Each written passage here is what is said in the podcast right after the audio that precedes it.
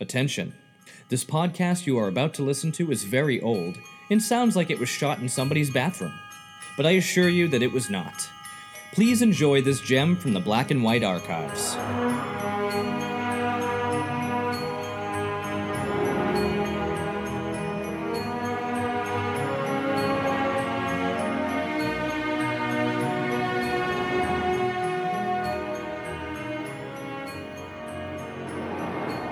Welcome, ladies and gentlemen, to this week's edition of Black and White Commentaries. My name is Will, And I'm Lee. and this week we're going to be discussing the 1997 film Face Off, directed by John Woo and starring John Travolta as Castor Troy and Nicolas Cage. I messed Wait. John Woo directed this? Are you sure? Yeah, John Woo This directed seems nothing this like a. John Woo film. well, if you don't know by the doves at the end of this movie, then you're lost. Um, by the by the entire like menagerie of doves. Yeah, over the top. Let me let me let me redo that intro because I completely messed it up. Directed by John Woo and starring John Travolta and Nicolas Cage. What did Um, you say? Something completely else. Something completely different. that that it, it's just out there now, and I'm just gonna let that mistake be out there. Whatever. Um. so, uh, I wanted to. I want to start with John Travolta's cast choice in this movie because I think it fits perfectly. I think John Travolta was born to play uh, Castor Troy. He does an amazing job, and the fan inside me has to give a little bit of credit to Tarantino because he's the one who kind of dug him up out of the grave he was in. I mean, you can go back to you know the 70s and you can talk about Grease and Carrie and um I think Staying Alive was released in the early 80s if not like 1980. yeah. And then yeah. throughout the rest of the 80s he did absolutely nothing except for those horrible Look Who's Talking movies. And then he does Yeah, Pulp the movie called Look Who's Talking, you know, it's like he comes in, he's like, Hey, the baby's talking, but it's not really the baby talking, it's Bruce Willis is talking. It's you know, it's really it's really weird. It's just really weird. exactly. It's really weird. It's just weird. No, but- it's just really weird. No, but you you you look at you look at what he did throughout the '80s, and he did those horrible movies, and then in the '90s, he's really not doing much else until he gets cast in Pulp Fiction, and then it jumpstarts his career all over again. Wow, you know it's it's funny because the entire time you were talking about that, I'm just like, what are you talking about, Tarantino? And then, oh, right, because I'm thinking like, exactly what phenomenon? Uh, Michael? what else was he in? Primary Colors. All right. Oh, yeah, Pulp Fiction. Duh, which was incredible. exactly, and then Yeah. after that, he goes on. I wouldn't say a series of phenomenal films, but he definitely had a better career than he would have had if he had not done that movie. Oh yeah, because I mean, That's- he was typecast before as just like some, you know, dancer singer dude. You know, it just it wasn't going to do much for him. So this that, that that did really break him out into a whole new thing. I know we're not talking Pulp Fiction tonight, but um, it does make sense that that is a real big deal to kind of get him back into it. And it's funny because you know you you look at John Travolta, you know, before this, and no one ever said, "Hmm, I wonder how he would play a bad guy." You know, No, not at all. You and you watch Pulp Fiction, and and I mean, yes, he's a bad guy, but he's not like the bad guy. That movie is really weirdly put together because, or actually, most Tarantino films are where the bad guys are not like bad guys are not the bad guys. No, no, they're the central part of the the, the, the film, which we're Right. not going to get into a whole discussion about Tarantino right now. But I just wanted to make, I just wanted to point that little that little thing out, like, Hmm. m- and maybe it's and maybe it's a Tarantino fan inside of me that wants to give him a little bit of credit for that. Well, of course, But Pulp Fiction is Pulp Fiction is the movie that kind of jump started John Travolta's career all over again and Mm. put a new light on him, and it made it possible for him to play a character like this. Mhm. Same thing can't be said for Nicolas Cage because he was already doing a slew of decent films before he came along to this. I mean, Kiss yeah, of well, Death, Leaving Las Vegas, The Rock, Con Air, just one after another of really stellar films coming this? from him. Yes. Wow. Okay. Kiss of Death, Leaving Las Vegas, The Rock, Con Air, all back to back to back before he did Face Off. Wow. And then after Face Off, he goes into, I think, I think the next movie he did after this was City of Angels. Oh, okay. I'm not, wow, I'm, I'm not, I'm not 100%. for him. Exactly. Yeah. Exactly. Yeah, But then then he hanging out with goes into Ryan and then he and then he, you know, gone in 60 seconds. So there's that. Gone in 60 seconds. Oh boy. And then from that point on, it just became, well, whatever they offer me, I'll just take it. Yeah, exactly. From that point on, he just becomes a caricature of himself, and Nicolas Cage is now a meme. Yep, he is the meme. Um, I mean, Have you ever seen Vampire's Kiss? Because I definitely No, recommend you watching it once and then never again. Just so you see how odd of a person Nicolas Cage is. Because I'm I feel like they didn't even give him a script. They were like, hey, here's the situation, just run with it. Well, Wow. well, how do I act it out? Like, eh, you know, just kind of go with your, you know, go with your gut. and he's like, okay, here I go. I kind of, and I kind of felt, I kind of felt that way about Nicolas Cage when I saw him in The Wicker Man. Have you ever seen that? Mm. Oh Felt yeah, same way. actually, that was part of our sci-fi night we did a few. They uh, didn't a while they- ago. Like there was no script needed for him to do that movie. It was just all right. Here, here's the plot. Run with it. That's that's Yeah, how I when he feel. just when I- runs and just drop kicks Lee, Lee Sobieski in the face. Like, what's going on? wait, wait. Did Nicolas Cage direct this movie too? Because that's Ugh. ridiculous. God, it was horrible. so the movie, the movie that we're talking about today, Face Off. Um, wow. Oh yeah, Face Off.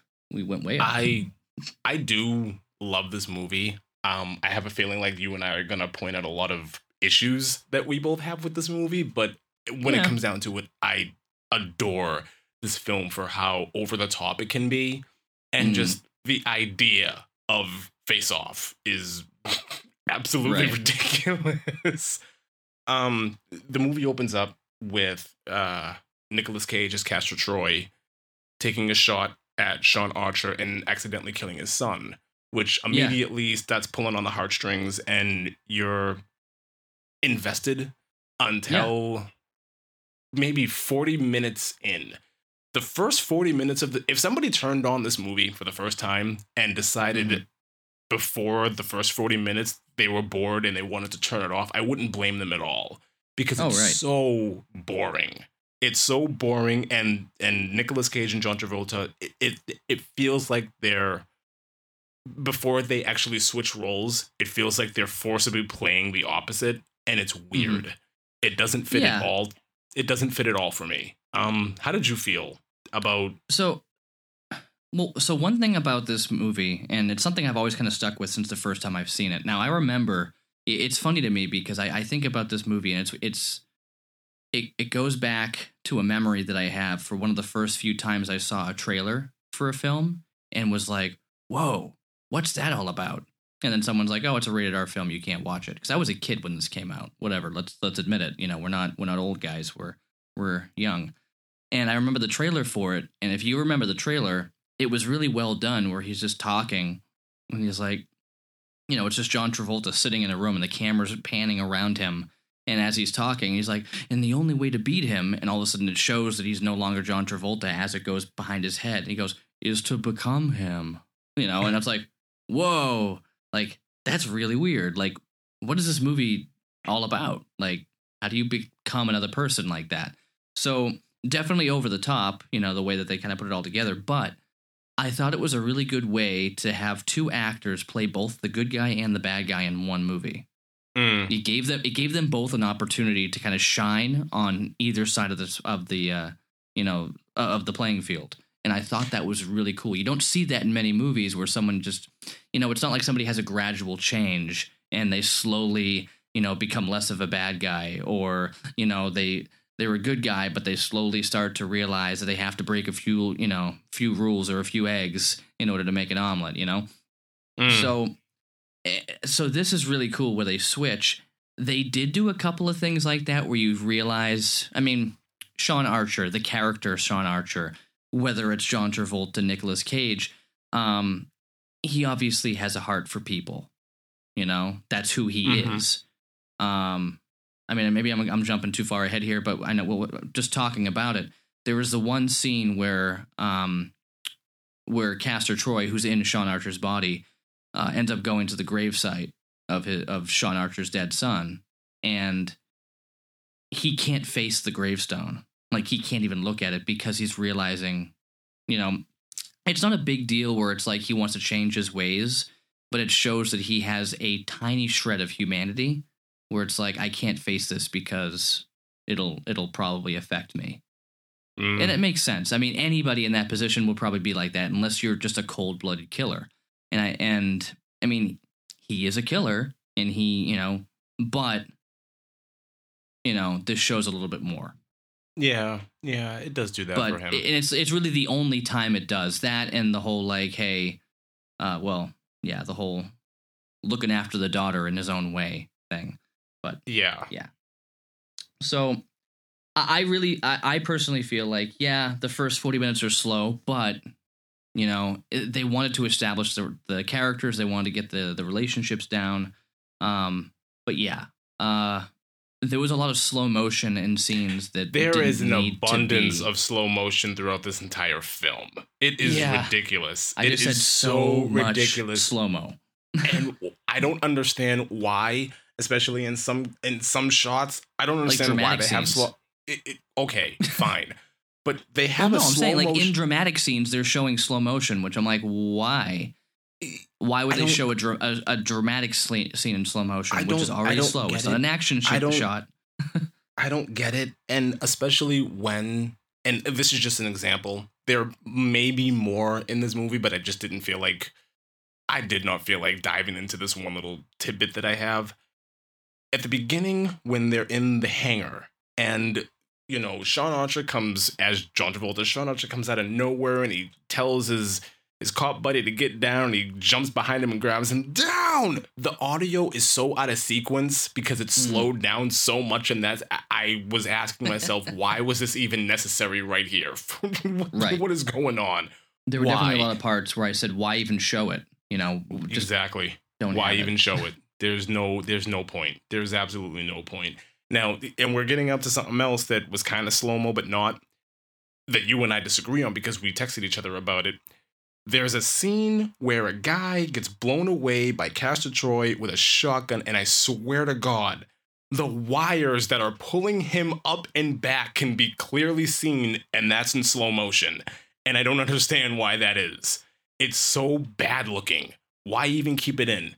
Why not just just edit that out or redo it or whatever you have to do? But when you have something like that that's blatantly obvious, it just Eh. sucks you right out of the it just sucks you right out of the um the action sequence. And So wow. you, you brought that up to me. Um, I looked at it, and actually, I couldn't find the remote for the DVD player I was watching it on.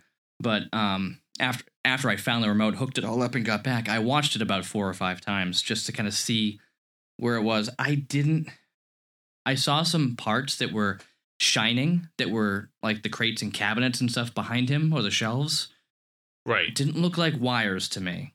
They were wires dangling from his back. Like from the ceiling to his back. There are wires behind him.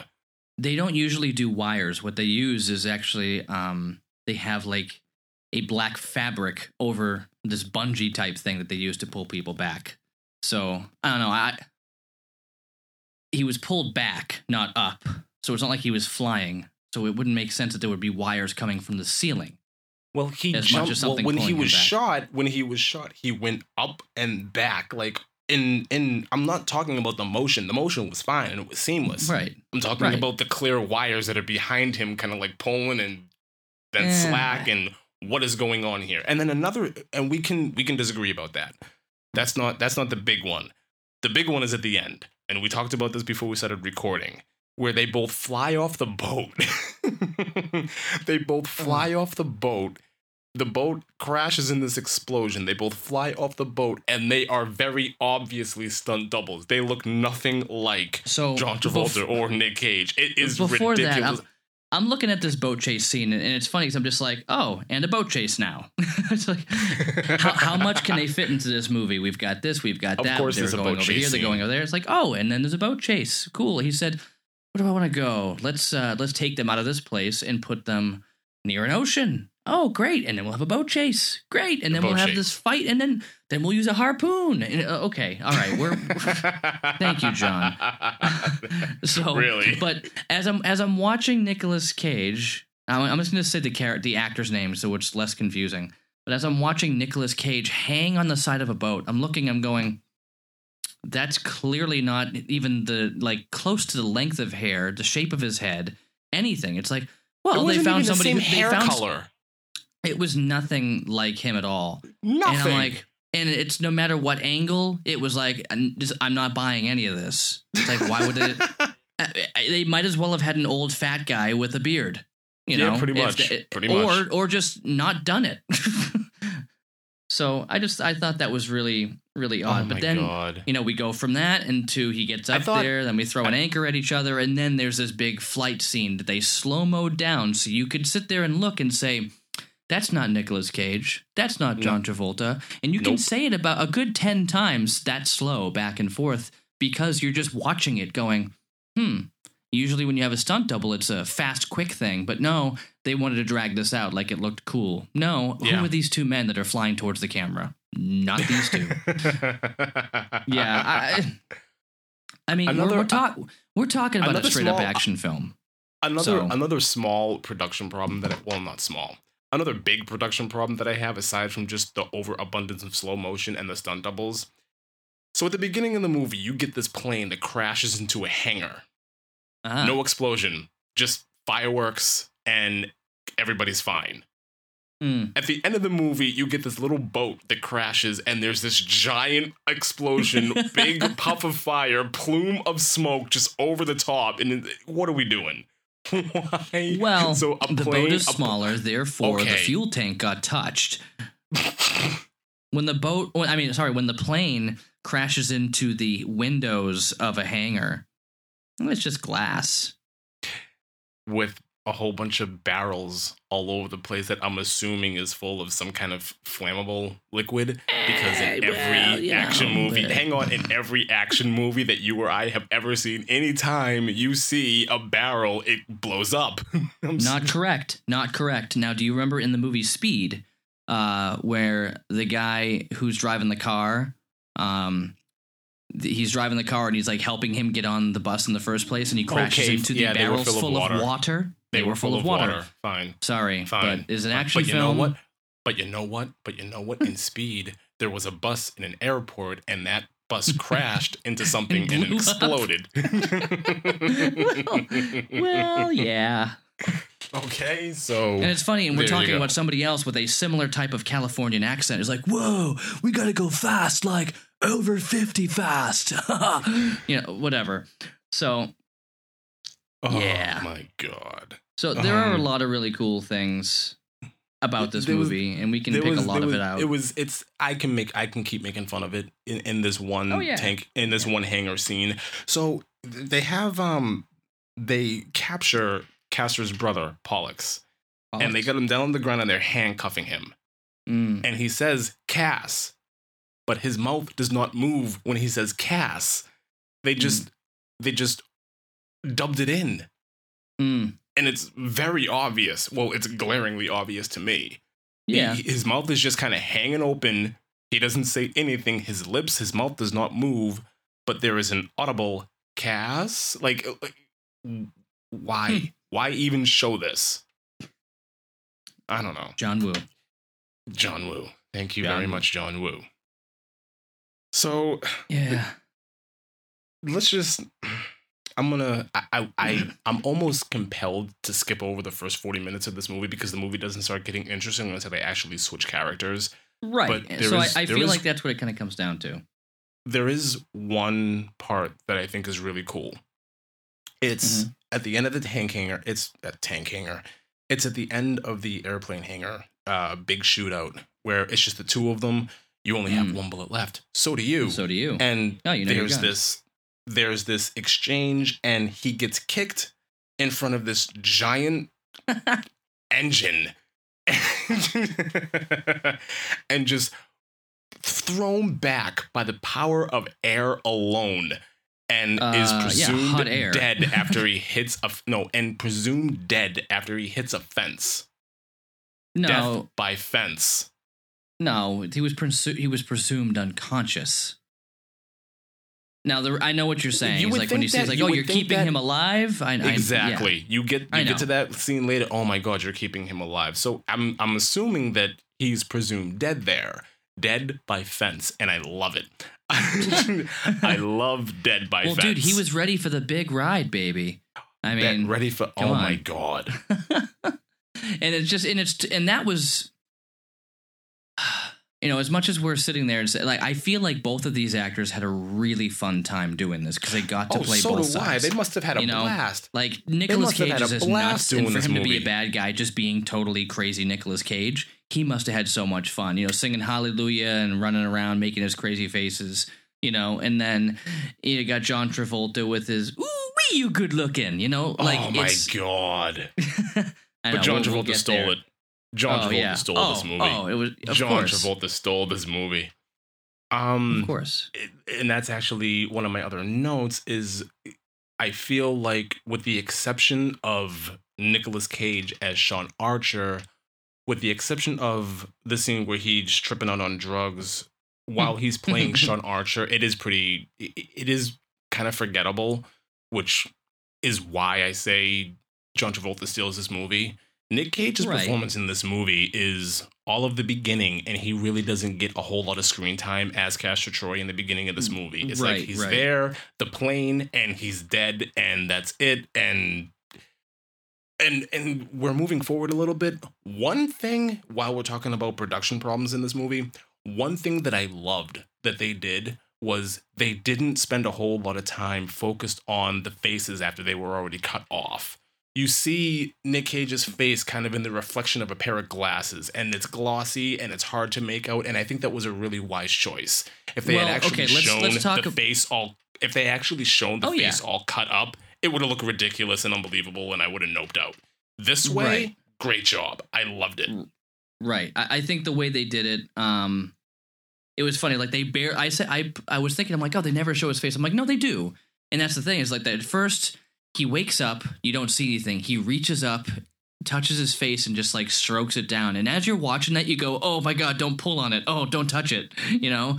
Because he doesn't just like he doesn't just dab his face. He takes it and he and he like strokes down his face and he pulls off this coagulated blood Yeah, that's just sitting there. And I'm like, oh man, It's and that's why I'm so glad they didn't go forward with it because it it would have at that point become like a horror film if they Mm. showed too much of it. And it was It a very wise ridiculous. choice. But then again, it's also really bold of somebody to do that in an action film where it's like, we've got a guy without a face here. you know, regardless of what they show, it's like this man has no face. Yeah. So and they barely show it. You get that. Um, but as he's going, bravo, bravo, walking up, they're showing it briefly, but not enough for you to really pick it apart. Not I mean, enough you for can, you to get a good can, look. You can pause it, you know, all you want, but again, he's like moving, and you can't like no matter what you try to do, it's they didn't want to make the focus his big bloody face, and then. Mm. You know, obviously, when it shows it in the glasses, you're like, okay, you get an idea of what he looks like it was interesting too that he has no lips, so obviously he's going to talk funny too. He's like, "Come on, blah, blah, blah, blah," you know, come over here. He took my face. We got a plan." He's like choking and stuff because yeah, you got no lips and you're bleeding into your own face. So Yeah. Yeah. And then he takes a bunch of painkillers and he can, Yeah. you know, Talk. groovy. You're groovy medicine here. oh Um, god. I I, I thought one part was kind of funny. So e- even before he gets to, to we get to that, we're talking, we're showing, you know, Sean Archer, you know, looking like Castor Troy, and he's all tied up, you know, in a, in a straight jacket type thing. He's getting put out into the the helicopter. And he's just like, my face is itchy. So he's like rubbing up his face against like st- a stucco wall. And then his partner there is just like rubbing his face for him. I, I don't know. It was, it's realistic. You know, I thought Mhm. it's like, well, duh. You, you know, you just got a new face put on you. Of course, it's gonna feel funny. It's not gonna just be like, oh, it's great. He's like, my face is itchy. And he's just rubbing it up against a wall. um, so he got that. You know, we've got the whole um the Magna boots when he gets into the prison. You know, that was that was interesting. You know, we're talking about a prison that's not even part of the Geneva Detention Convention. You it's know, a, like it's a, it's a it's an interesting concept on a prison to have magnetic Oh, yeah. boots. Just lock Yeah. everybody down. You can't move. You're not going anywhere. I think that's that's that's smart, but it makes but it's, me it's, wonder. it's very sci-fi. it makes me. It is very sci-fi, but it also makes me wonder what's the point of the magnetic boots. You're in the middle of the ocean. Well, well, we don't learn until later that they're in the middle of nowhere. I mean, you can kind of see a shore off in the distance, and the first thing I thought was escape to Alcatraz.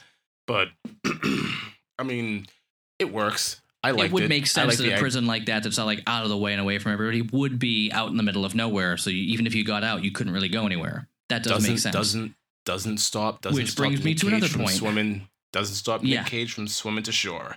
Before Yeah. before we move on, um, before we move on to anything else, um, I want to talk about the initial meeting between Castor Troy and Sean Archer oh, when they're yeah. already switched because Mhm. it is brilliant the way the door opens and John Travolta is sitting there with that smug, smug bad guy smile that and he just puts the John newspaper Travolta over his face off. because he's trying to keep Oh it my together.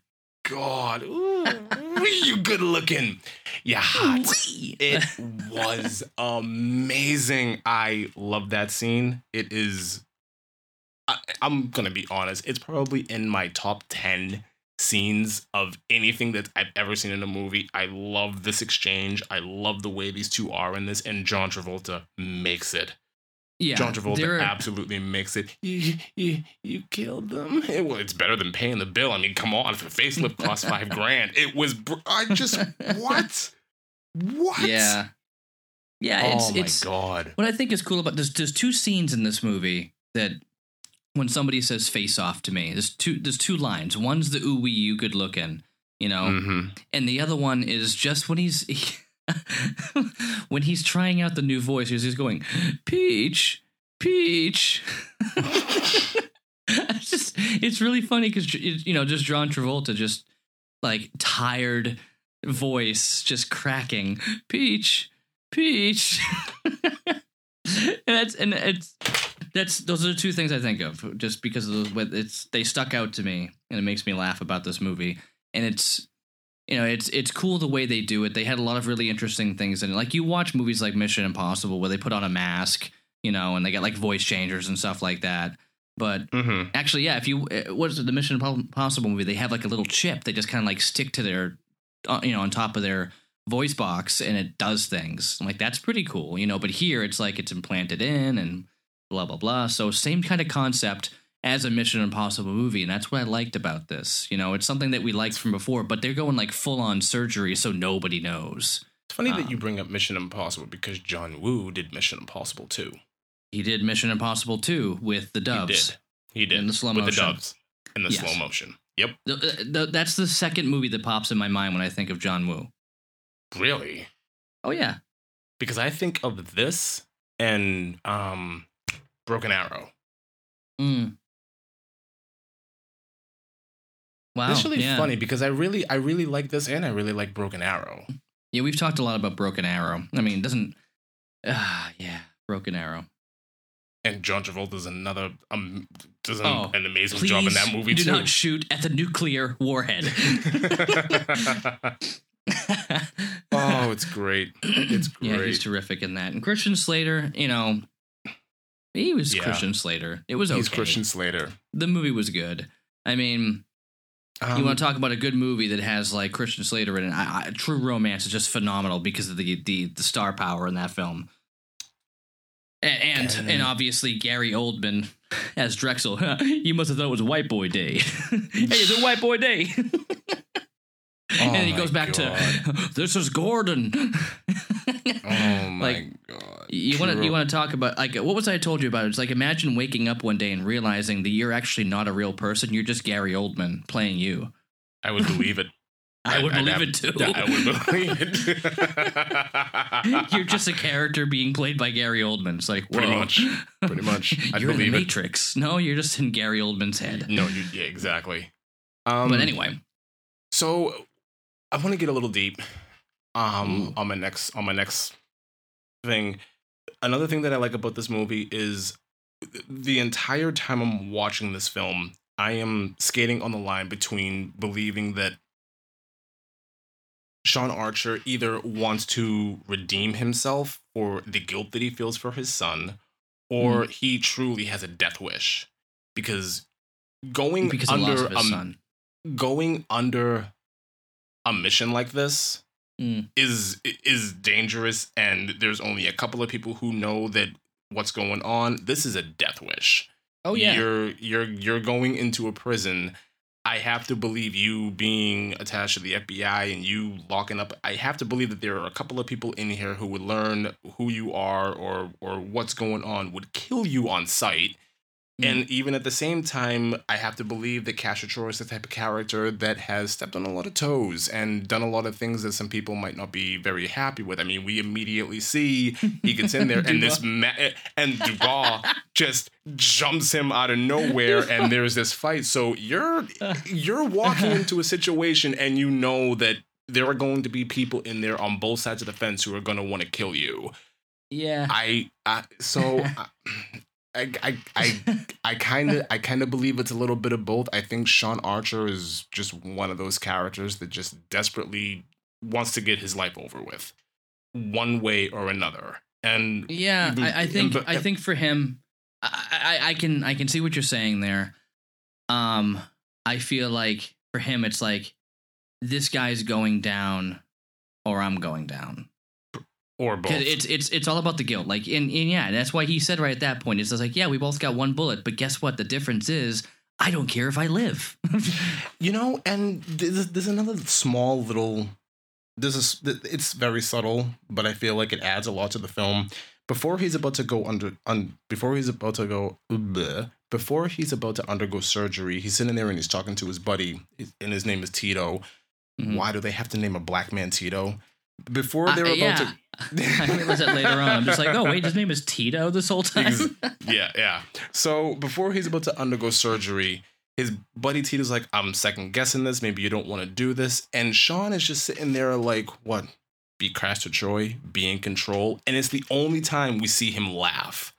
Like, it's the Mm. only time we see Sean Archer laugh, where it isn't forced or drug induced. He actually laughs and cracks a smile. oh, he does that And at I- the end too. he sees his family. Yeah, when he sees his family, but this th- this kind of laughter is coming from a different place. Oh yeah. I can't eh, maybe maybe I can't relate, but I can't imagine the weight of guilt and responsibility that must be on this person's shoulders. And Oh yeah. Both John Travolta and Nick Cage both do a very good job at cur- cur- conveying that to an audience. All applause to both of them for being able to pull that off because it, I Oh, think yeah. it is a very difficult. I think it is a Mm. very difficult character to play. Yeah. But they, they, they and they they both did a really good job at doing it, and I just wanted to give them their props for it. Yeah, definitely, definitely. So, um, I mean, looking back, there, there was a a line. So the, when we're talking about the whole like Tito, this and that, when he starts telling him, it's like, "Oh, you killed them," it, does this whole slow motion scene where like they so there's slow motion pouring gasoline on them. Each person, as he realized, it's like okay, does not need to be slow motion. Could be a quick cut, which is what I, I guess maybe it's a new movie thing nowadays. You know, where they do like a quick cut of something, and it's like, oh, show this really quick, and it's like we got the point, move on. You know, Mm. but they're like, no, let's drag this out and do slow motion, pouring gasoline on people. And then it was almost as if the editor just didn't stop the slow mo button, like didn't like shut it off, because when he's like responding, you know, Cage there as, as Troy is responding, he's in slow motion again, Yeah. responding like you killed them. Yeah, I'm like, it's, it's, Why it's- did that need to be slow? You know what? And another thing, what what and it's the only thing I think would have made this scene a little bit better. When John Travolta licks his face, that should have been in slow motion. Yeah, That scene would have been like perfect because it would have just added to how twisted Castor Troy is. Just when he goes in to lick his face, God, I miss that face. Make that slow Yeah. motion. Nothing else in there needed to be slow motion. been. I agree with you. I It- agree it's with you, but it's I think it's funny. It, it, it- it's funny because there's a few times in movies where you see somebody lick the side of somebody's face. What is Never the like other this. movie you can think of? Huh. There's one other movie that I'm I can think of. right blank. off of my head. I'm drawing a blank. Terminator 2. oh, The sick, twisted orderly Oh, licking yeah. the quote unquote catatonic Sarah Connor. Yeah. Yeah. So, but it's like gross. that is a real, like, uh, cliche. I'm sick and twisted. I lick people's faces. Okay, it's so weird. your your your orderly comparison is the cliche, the sick and twisted. This Oh, yeah. is something different. This is something completely different because he's licking his face. Yeah. That But- just puts a whole different that just puts a whole different spin on it. I mean, he's not licking Oh, his yeah, face to creep does. anybody out. He's not licking his face to, to to come off any more of a sociopath than he already is. He's No, but Sean Archer still feels it. because he misses his face, but it's his face. He misses his face. God, I miss that face. Oh my god. Yeah. Oh my god. Clearly, Mm. clearly he's had some childhood trauma. Thank you. So so this there's a line that I really love when uh, Travolta's talking uh, to what was he talking about to his buddies there? It's like this nose, this hair, this ridiculous chin. Oh my god. Wonder. It's just it, it's it's so funny because you know you look at it and you go, oh look, it's Nicolas Cage making fun of John. No, it's not. It's John Travolta making fun of John Travolta. yeah. you know, and that's so and like at first you go, oh wow, but it's like no, no, he's making fun of himself. Yeah. this ridiculous chin. yeah, I can't Oh stop my laughing God. about that. Um. Yeah, eh, we've got this whole this that the other thing. Um. he's got this this so he goes off there and you know he gets cheered when he takes out Castor Troy right he's just like oh yeah you know let's let's give this up for he starts naming all the people who got killed you know or or you know hurt in the in the me like in the midst of it all he's like Mhm. stop cheering for me. Look what it cost. You Right. know? And that's a real like sh- like showing like who Sean Archer is. You know?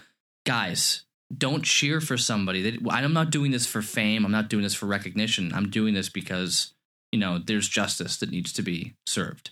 You know? And you know I think he, I, I- I agree with you that he's doing it for justice, but I also think that he's doing it for his own personal retribution. No, he is. Of course, of course he is. I mean, look look what, how far he's gone. Where he's just basic, basically, he's not he's not quite John McClaning it because John McClane doesn't care about anybody, Right. really. Um, but he's like he's basically saying like you know he's holding up the finger to anybody trying to tell him to not do what he was going to do. Like he hops in the helicopter and takes out a plane. he's like, I'm going to take this helicopter and just bust the rudder so no one's going anywhere. You know, like he's like, I'm going to keep going. And of course, you know, you get the his you know his supervisor who's all over him about it like oh look what you're doing and blah blah blah. He's like yeah we'll just run things the way you want all right? Go ahead. Which is which is which is just another you know a cliche movie trope. Your boss or your supervisor doesn't agree with what you're doing, but what you're doing is actually watch you any know, watch any the right cop film and you've got the angry cop who the angry uh, you know police chief who takes their badges away and they do stuff anyway. You know that's N- name. Uh, i don't think is there any lethal weapon film that hasn't happened in? I don't know. So whatever. Yeah it's cliche it's done whatever. Um so we're looking at obviously more slow motion that keeps going throughout it. Um i just i just thought that she, the difference between the responses was great. You you get that you get his response there where he's like let's think about these people you know? Like he's thinking i still have a mission here there's more going on we need to figure it out Mhm. and then you see after the fake Archer, you know, Troy as Archer diffuses the bomb, you know, with, you know, two seconds left. They said one second, but I thought it said two on the bomb itself. Anyway, and then he comes back in there and he's just like, Yup, yup, that's me. Thank you. And it's it's this clear difference between the two people. It's like one guy's doing it for this recognition to be great, and then the other one is doing it for totally other reasons. You know? Yeah. and I thought, and, and it's like I want to, I want to thank you all for putting up with the years I was an insufferable bore. And they're like, "Oh, did you have an operation?" And he's just like, "What does that mean?" Like he got like freaked out. Like, "Oh, did they finally success- successfully remove the stick from your butt?" You know. and then it's like, "Oh yeah, ha, ha, funny, funny," and. It, I think it's, it's- it's funny there because it sh- it shows the people around him where it's just like, hey, this guy is all business all the time I think and they're like I they're like liking the new the new Archer. I think that speaks volumes to the to the character though, right? Mm-hmm. Because hmm, I'm reluctant to say that Castor Troy is doing a better job at being Sean Archer than Sean Archer, but that's kind of what it's looking like. I mean, Well, he's He- there with his wife. He's being attentive to her, and then Exactly. he's, you know, not being a jerk to all those people there. Yeah, but that's so it's it, that it, it comes down to that whole thing I was saying before. It's like, oh, bad guys are bad guys, or whatever. Good guys are good guys. But you know, we've got a guy who's all business. He's not perfect. You know, he's not like this perfect superhero guy where he's like everybody loves him and you know he's doing what he needs to do. That's He's not, a norm, that's not a person. okay, he's not, he's not, he's not perfect. I didn't say that Sean Archer was perfect. No, But my my my thing is, you're saying that Nobody he's all business. He's all business until it comes time to him for until it comes time for him to escape from prison, and then he is allowing Dubov to just shoot everybody down with a machine gun, not a machine gun, well, well with, with an assault rifle. No Uh-huh. problem there at all.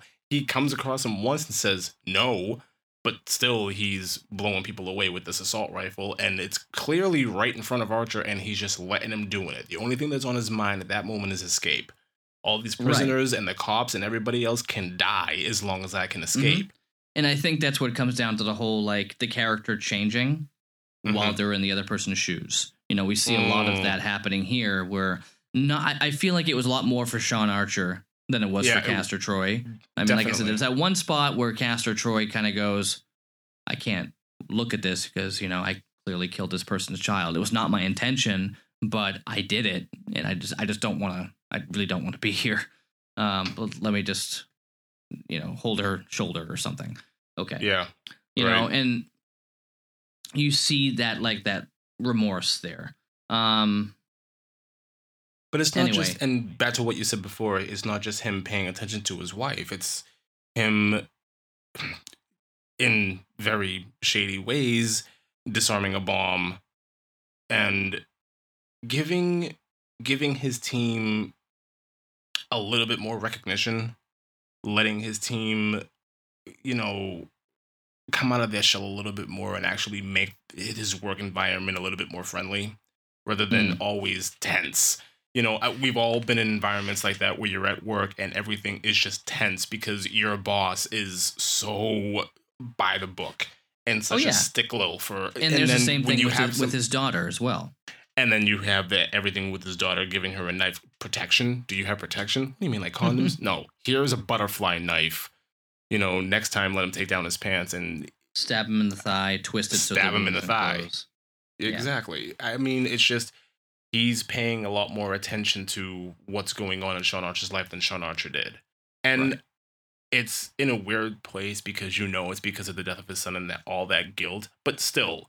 You right still you you you're the one who decided to stay on your job so maybe pay attention to the team that's working around you i understand that you've been through a, a traumatic experience and a tragedy but you still have responsibilities right and there comes a time where you have to pay attention to them. You can't just neglect your wife and expect everything to be okay. You can't just neglect your wife and and write everything down in in a diary and expect oh well this is going to make everything better. You can't ignore your daughter and you know blame her for the way that she dresses.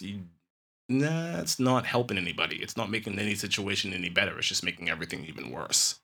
Right right and So that's, that's a how- that's a really key part there that you see in a lot of other movies it's sort of cliche in that sense where there's the obvious the daughter is not getting attention from, from the father so they're trying to find attention from other men so they dress that way and blah blah blah and Mhm.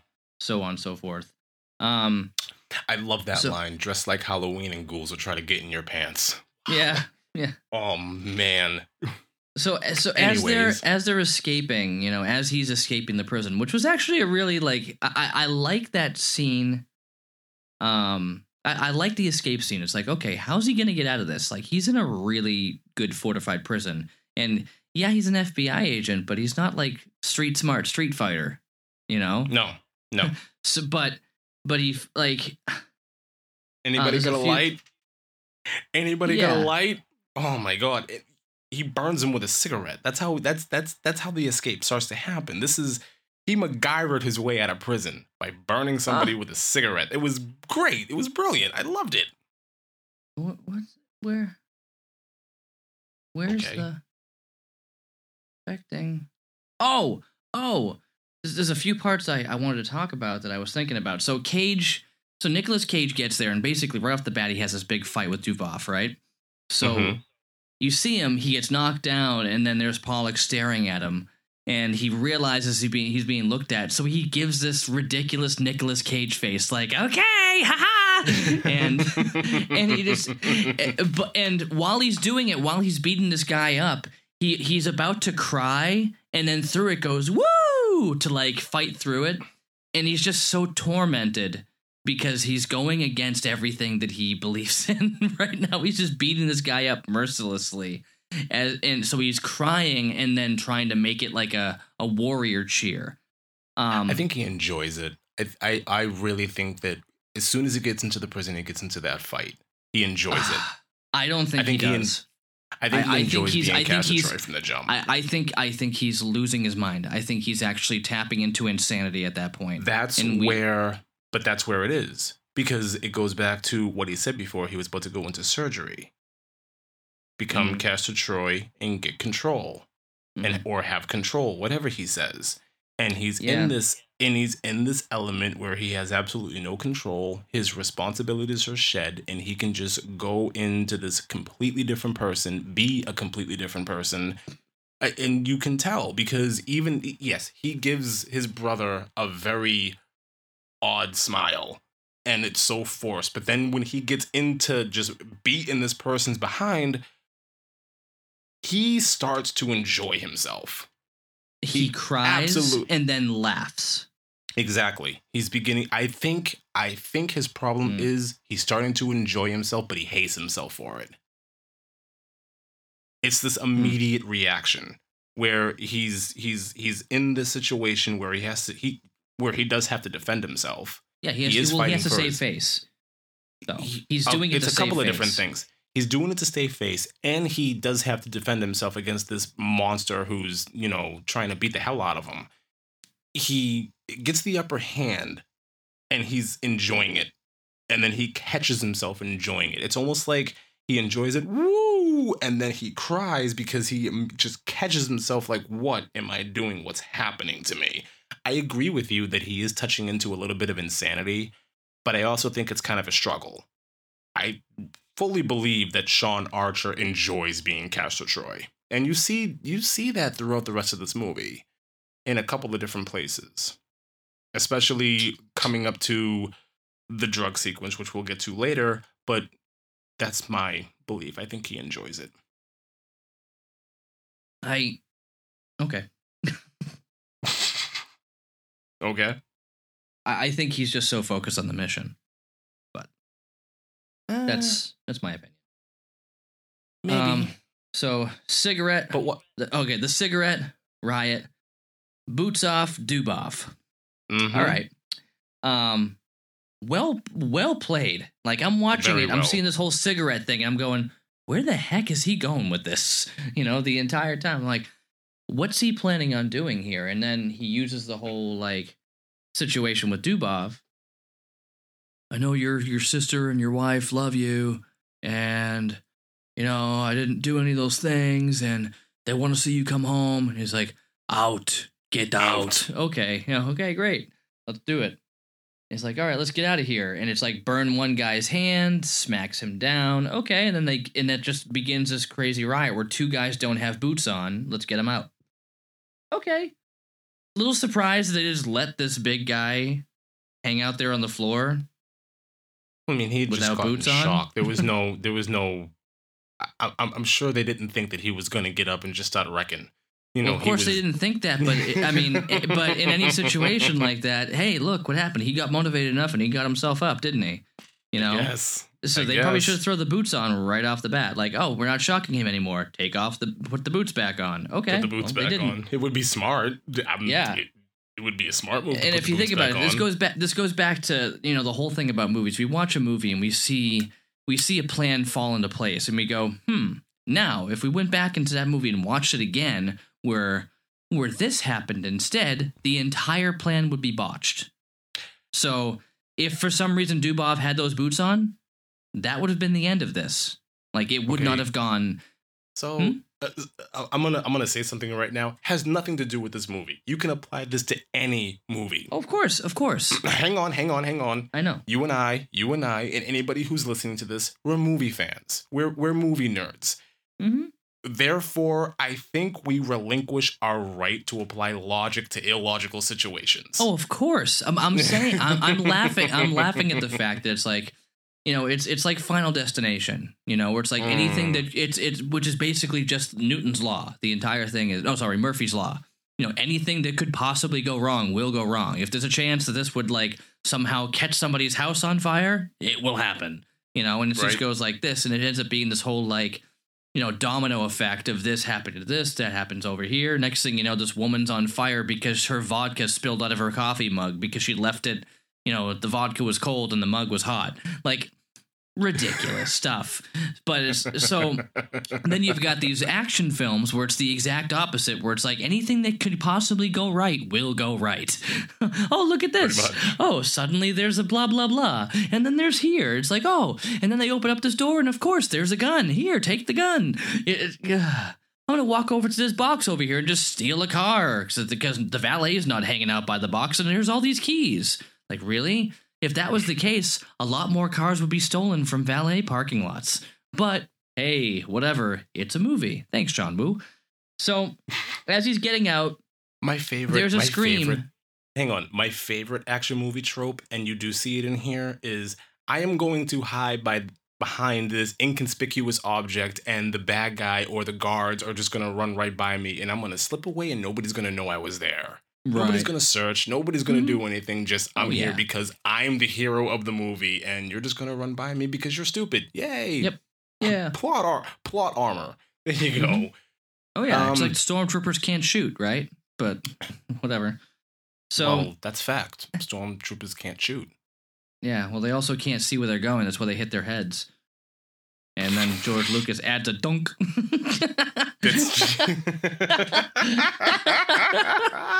He's like, oh, I didn't realize that guy hit his head. Let's just add a sound effect, make it funny. Ooh, dunk. um, oh my god. So we've got we've got the Wilhelm scream, right? Like that's something we we hear in a lot of movies. There's a scream in this movie that's not the Wilhelm scream. It's not the oh. It's Mm. it's I the only way I can describe it is it's the ah real monsters scream. Cuz they did it in the intro for the song. And it's it's this and it's it's it's a ridiculous scream. It's over the top. It's ridiculous. I don't know how to describe it but besides ridiculous. They used it. See, I thought it was the Wilhelm scream, just with a lot of bells and whistles attached to it. Nah, it's it's not. There's, there's Okay, okay. No, you, I mean, I trust it- you. it- it's just it's this loud, ridiculous scream, and I'm like, where did that one come from?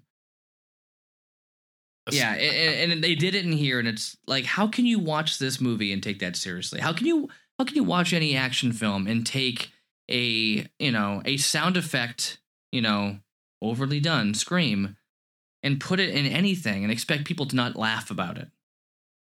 Like I laughed, I laughed out loud. I I I, as the children say now, I LOL'd. I I LOL'd. I LMAO. You know, it was it was ridiculous because I'm like, why? just just have people know. record a real scream. It's know. hard. I don't, see, I don't know why they don't do that. I don't know why they have to add in these extra sound effects when you have a whole cast of people. I'm sure somebody can scream Scream exactly. ha- Yeah. have it be a little bit realistic. I mean, I mean, you have a, a cast full of actors. You know, a lot of them who went to acting school. Nobody can scream. You have to add in a sound effect scream. That's my problem with the Wilhelm scream. I don't like it. I've never liked it because why? What's the point? What is the purpose of that? Just have somebody scream. Have it be a little bit more authentic. Yeah.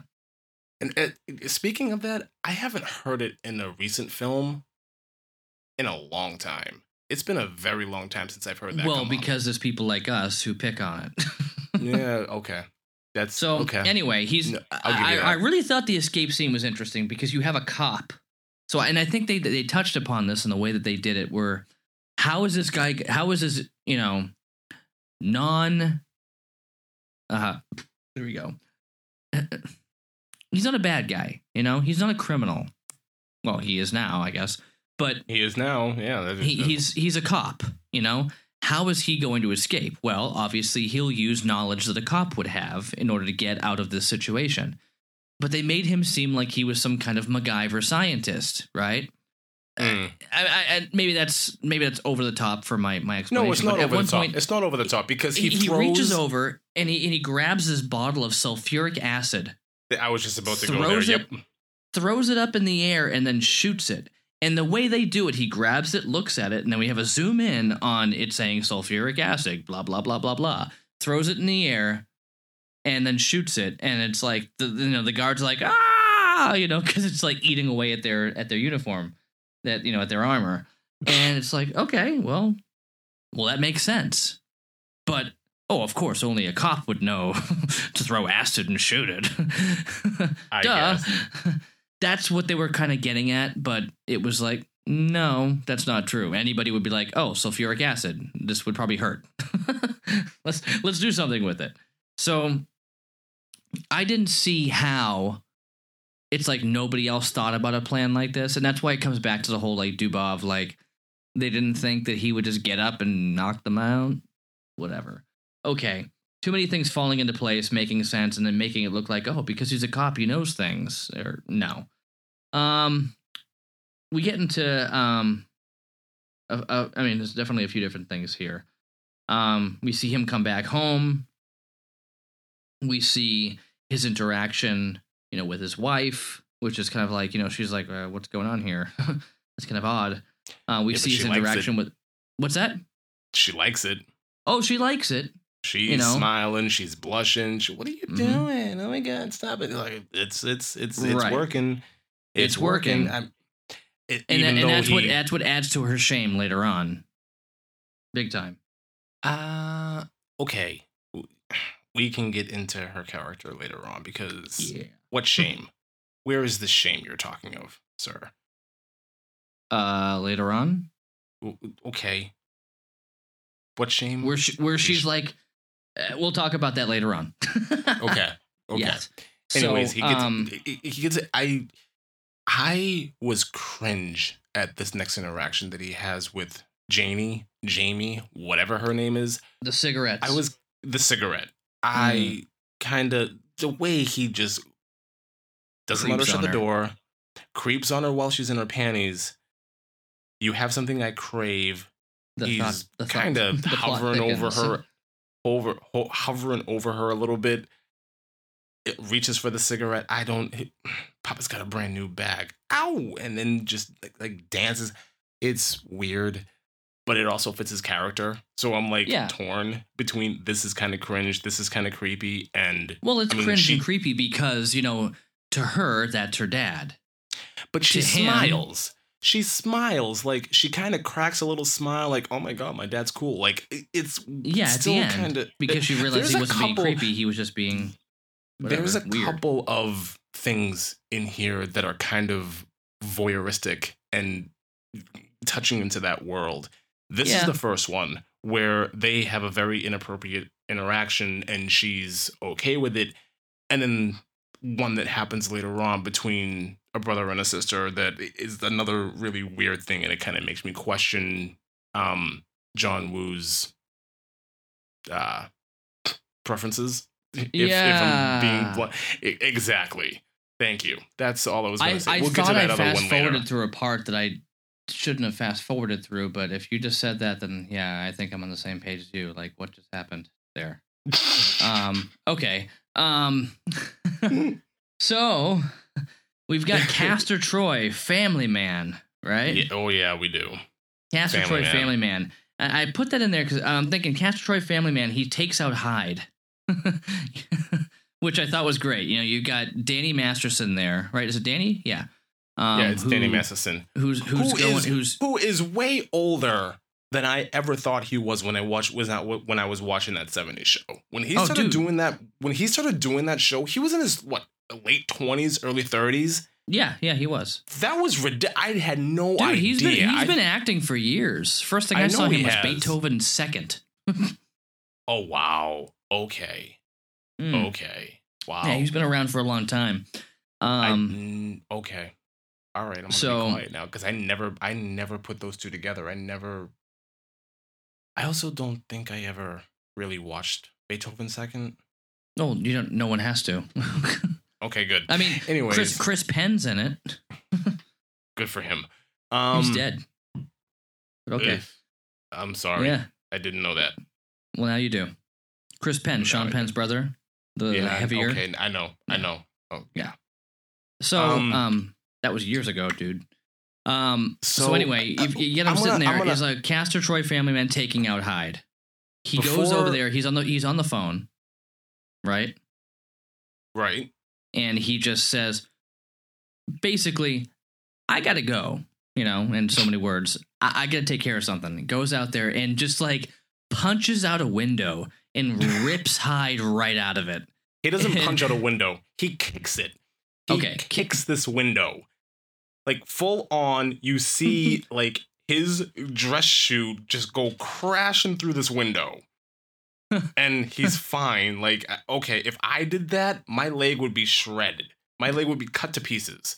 But Mhm. you know, this is an action movie, He's and he's Castor the hero, Troy? so plot armor. He's Hmm. Castor Troy. He's impervious to glass. Um, drags him out and beats the hell out of him. Just this is a beating. This is a beating. Throws him against the car, kicks him in the nuts, throws him against the car again, makes him apologize. Um, I'm sorry. No, more sincere. I'm really sorry. uh, oh my god! And then we get in the house, and he gives her the knife. Yeah. Yeah, Let him take So, his pants down, not- stab him in the thigh, twist it so the wound doesn't heal. Got it. I'm not gonna I'm not gonna comment on this because I don't have kids. I don't have a daughter. You have two. How do you feel Yeah. about this? I feel like you're the per- I feel like between the two of us, you're the one who should be commenting on this scene. okay. Well, um, here's what happens when a criminal is suddenly given children. I'm never gonna tell my daughter, here, take this knife and stab a guy in the leg and twist it. It's not going to happen. Now, the way that he handled the person who was, you know, basically trying to rape his daughter, I'm pretty sure that I wouldn't uh, go lighter than he did. um, I wouldn't sit there and give her a knife and say, "Here, do this." I wouldn't put it in her hands. But as a father, I would be pretty darn protective and go out there, and that that kid would be out of that car and, and thrown in some direction. Um, I, I don't know what else to say about it, but I am I am very protective of my children. Uh, Absolutely, and you should be. there, there was You a should- time everybody two, should be. two I think like almost two years ago, maybe a year and a half, or uh, actually it had to be two years ago because our second daughter wasn't born yet. Um, there was a kid around my daughter's age, maybe a few months older, who he hit her in the head with a toy, right? And suddenly my big man voice came out, and it was not even like I did not like prepare. I just jumped up and was like, "Hey!" and like and like yelled at my friend's child for hitting my daughter in the head with a hard toy. and I'm like, I'm like, hey. and everybody just stopped in the room. Like we had like a good 12 people there and everyone just stopped. And it was so funny cuz I'm like it, it was the first time I recognized I'm like, "Oh, I'm a dad now." Like I'm a I'm a father now. this is not a joke. Um you don't mess with my kids. Oh god. you you try to hurt you try to hurt, hurt my kids in any way and i'm going to take you down and it was it was so funny because all i did was say hey and everybody just stopped i'm like okay well my job is done here everybody stopped and, and i'm like and i'm like and I, I looked and i'm just and i said i'm like your son just beat her in the head. Like my daughter wasn't even crying. Like it probably should have hurt her, but she was. I think she was shocked that I yelled too, so she didn't even cry. but um, I'm like, your your son just hit her in the head with such and such, and like, oh, you shouldn't do that, and like took him into the other room, and I'm like, okay. I'm like, crisis averted. We're good. Let me just Wow. go outside and take a few deep breaths of real air for a second because I almost just ripped someone's head off. Yeah, dude, it's it's crazy. The um the instinct that we have as protectors is nuts. when you're in that position. So um, I could, I will definitely say I wouldn't sit there and be like, let me sit here and contemplate. Oh, what do I do? Oh, give her a knife, tell her how to do this, and blah. No, that's not what I would do. But I would definitely go out there and um, I would yank that kid out of the car. Like no doubt, that would happen. that kid is is I like. I've been in situations, even with my kids playing together, where one of them starts attacking the other one, and I'll grab one and be like, "Hey," and I'll grab her and just like bring her into the other room and put her on the on this on the big bean bag and be like, "You're gonna sit here while I figure out how I'm gonna handle this without emotion." That's the nicest way I can put it. Like I picked the kid up, and next thing you know, they're on a bean bag in like less than a second. and I'm just like, hold on, somebody is hurting my child, and I'm going to process this for a second before I can, you know, actually fix it. But right now, my main Okay. goal is to separate the two. right. You know, it's Right. like how do you how do you neutralize the situation first and then handle it after? That's my main job. I feel like I I, do that in my wanna- work too. So I just want to. I just. I just want to add in that I have. I have known you for over twenty years, and just the idea of you screaming like that at a little boy has to be the funniest thing. Dude, I didn't most- do it on purpose. It just it just I happened. know, no, I know you didn't. I know you didn't. That's why I'm saying, like, just I can imagine what your face would look like. I mean, I know how much I know how much you love your daughters. I can just imagine what your face would look like and that initial reaction. I can imagine that you would turn all red, and I've because I've seen you turn that red before, and I just I want something like that on film. I want, I want, I want you screaming at, at a little kid. I know that might sound cruel of me. But just someday will. again, uh, some, this is- this is- someday is just- that'll that'll be this like is- your fiftieth birthday gift. Is a is a I'm video of just me screaming at a child. Wa- Once we move to a neighborhood where I have a front lawn that I Oh, really care about, and I, can Oh, I can go I can go all Gran Torino on them. hey. Don't touch my Gran Torino. I just, I just, and again, this is just coming from a place of a person who's known you almost all my life. I just, that has to be, wow. Okay. Anyways, moving on with the rest of this film. Um, so he disarms the bomb. That's the next. That's the next big thing that happens in this movie. He releases his brother from prison. As, well, Castor Mm. Well, Troy yeah. as Sean Archer releases Castor Troy's brother from prison, and they find the bomb that's uh, at the LA Convention Center, and Castor goes in there and disarms it. Before he disarms it, though, he sends the bomb squad out of the room, does a dance, takes his jacket off, does another dance, punches in the code. The first one doesn't work.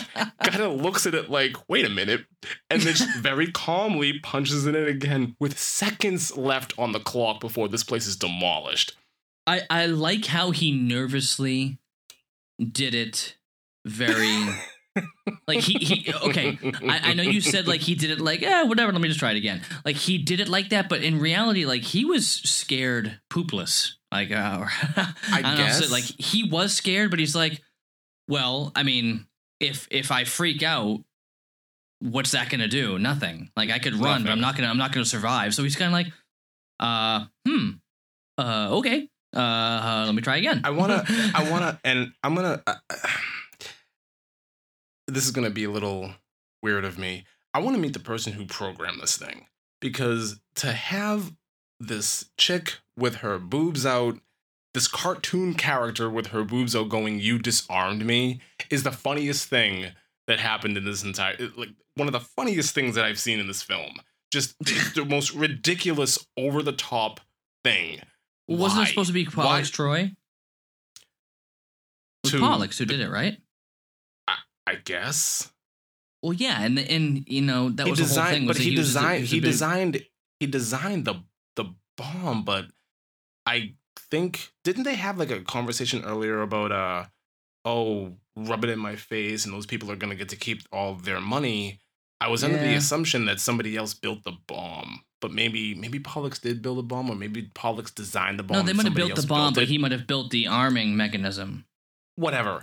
I, I feel like I feel pro- like it was Pollux the whole time. I Who wanna- did I who did all of that? Well, if it was Pollux, I want to have a conversation with this character because why put this in there? Why why put this ridiculous? Because it was funny to him, just like just like just like girl? Dennis in Jurassic Park, where he's like, uh uh uh, he didn't say the magic word, uh uh uh, uh uh uh. It's the same thing. It's just some goofy thing that this weird little character decided to do. Because for I him, it it was was, interesting. I thought it was funny, and maybe that's my inner child because I'm a, a man boy. But I thought that was Yeah, you are. Yes, Right, you are a man Clearly, child. I am. I am. Yeah. So they disarm the bomb. That it- okay. I want to go into something. This whole thing is weird. Is the Mhm. candlelight dinner? The Yeah. candlelight dinner, and And she just runs with it. She just runs with it. This is the point where I have a initially have a problem with this character. You have been married to this person for how long? You've been married to this person long enough to have two kids, and you can't notice that something is very different about your husband, like just immediate. Just Well, that comes back down to the whole point of I'm finally done catching this bad guy. So she could look at it and say, like what she did, which is kind of like, "What are you doing? What are you? What are you doing? Suddenly, what are you doing?" But then what is this intimate then again, candlelight his- dinner? his- what is going on? I'm supposed to figure his mission But- is finally said- complete. But she said no, no. She says it. I'm supposed to forget all of the promises that you made me, and you're going back into the field. And she's very upset, but she still runs with it. Which Of course, is, because it's been months. really. Yeah. Come on. It's been it's been months, so she's just gonna. It's been months since she's been laid, so she's just gonna forget about everything that he said and his character. She's gonna. She's just gonna immediately. I haven't been laid in months, so my husband's acting weird. Eh, I'm just gonna run with it. No, I don't buy it. everybody has desires like that. And I I think if your husband, which she has no reason to believe is not, you know, no reason to believe no, it's not she him. She has no reason to believe it's not him, but still, she should have in in this situation right here. There should be some red flags. There should be some kind of suspicion that something is not right. And there were, and that's why she was hesitant. But, but she no, she was hesitant until he started kissing up on her neck, and then up, panties down. Come on, man. I that's the kind of thing that that's the kind of thing that's the kind of character development or lack thereof character development that sucks me right out of a movie where you have just blatant ignorance or and I'm being nice, blatant stupidity. It's Eh. blatant stupidity that you have a character that I'm supposed to believe that this person has been married to this other person for how many years, probably knows this person inside and out, and they come home one day and they're completely different from their normal behavior and just let's just run with it, no questions, no no sit down and talk, no no kind of investigation into this situation at all. Just run with it for the sake of getting laid. I don't buy it, and I hate that in any movie that I watch. If your if your motivations within a moment is just uh, I want to get laid, it's I, I throw it out the window and I immediately get upset. It's just it's a problem. It's a big problem that I've had in film for a long time. I don't like it. I don't believe it. I don't buy it. It sucks me out. And immediately her stock as a character to me diminished rapidly. And especially when we get to some things that happen with her later in the film, I don't understand why they happen. But we'll get to that later. yeah, I I can see what you're saying, but there's not much more that they could have done to change it to make it make to make it make perfect sense. I don't No, think it was. I don't. I don't think it was that much of a of an issue. Like I, I see where it's like, yeah, I I get it, but I feel like there's not much more of a change that would need to have been made to make that make a little bit more sense for you. Mm-hmm. So it's it's not such a huge thing. It was not glaring. Um. Yeah, there's that. All right. I'm going to move on. Um. the next morning, uh, Sean, well, John Travolta goes to work, and uh, he's informed that Castor has escaped from prison, Mm. and he wants the body. I want, I want to see his body. Well, it hasn't been recovered yet. And he flips. It's the Flips first time that we see him. He loses his mind. It hasn't been recovered yet. It's yeah, like he just awesome. loses it. Oh, yeah. awesome. Oh my god, I love it. John Travolta in this movie, I'm, I can't say it enough. John Travolta in this movie is top notch. This Oh, is yeah. this is oh, Yeah. amazing. Just amazing. It hasn't been recovered yet. Oh my god, I loved it. I Yeah, and and that's it. that's the- where you see John Travolta shine as like his his bad guy. What makes him so good? He's like he's just got this whole entitled like how come nobody is doing everything I want them to do?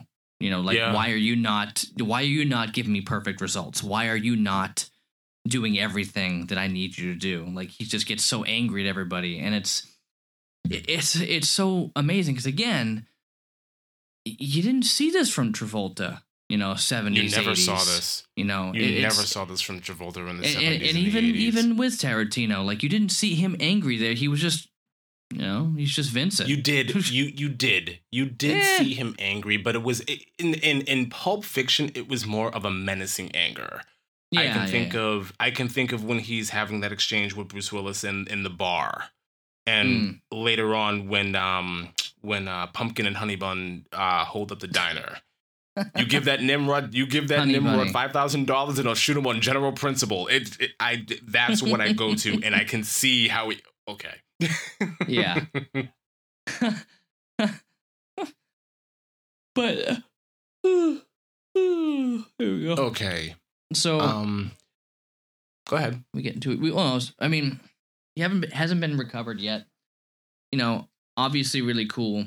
Now there's there's a few parts here where we talk we start seeing where th- and this is where we see John Travolta. Okay, we see Sean Archer as Castor Troy starting to see the inside of Castor Troy's life. Like we as as an audience finally see a little bit more inside of his life where he goes to his buddy's house there, the bald guy, whatever his name is Mhm.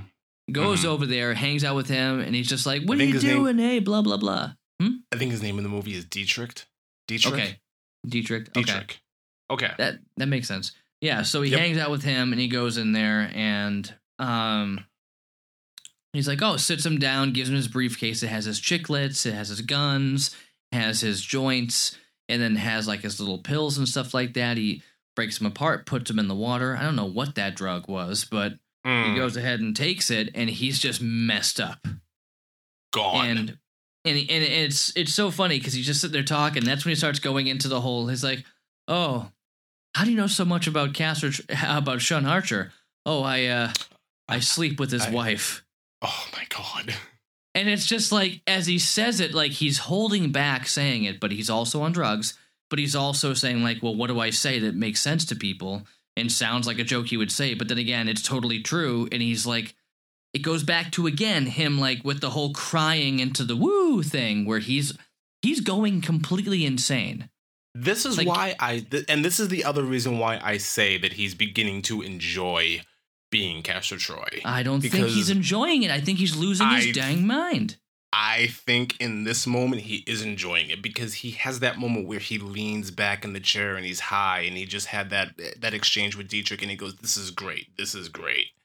He's He- I, I feel like he's forcing himself to say that because he's trying I to don't hold think back he's tears. forcing them. I don't think he's forcing himself to say that. I think that's genuinely how he feels in that moment. If he was forcing himself to say that, it would have been out loud. It would have been directed towards somebody else in the room. He says that line to himself.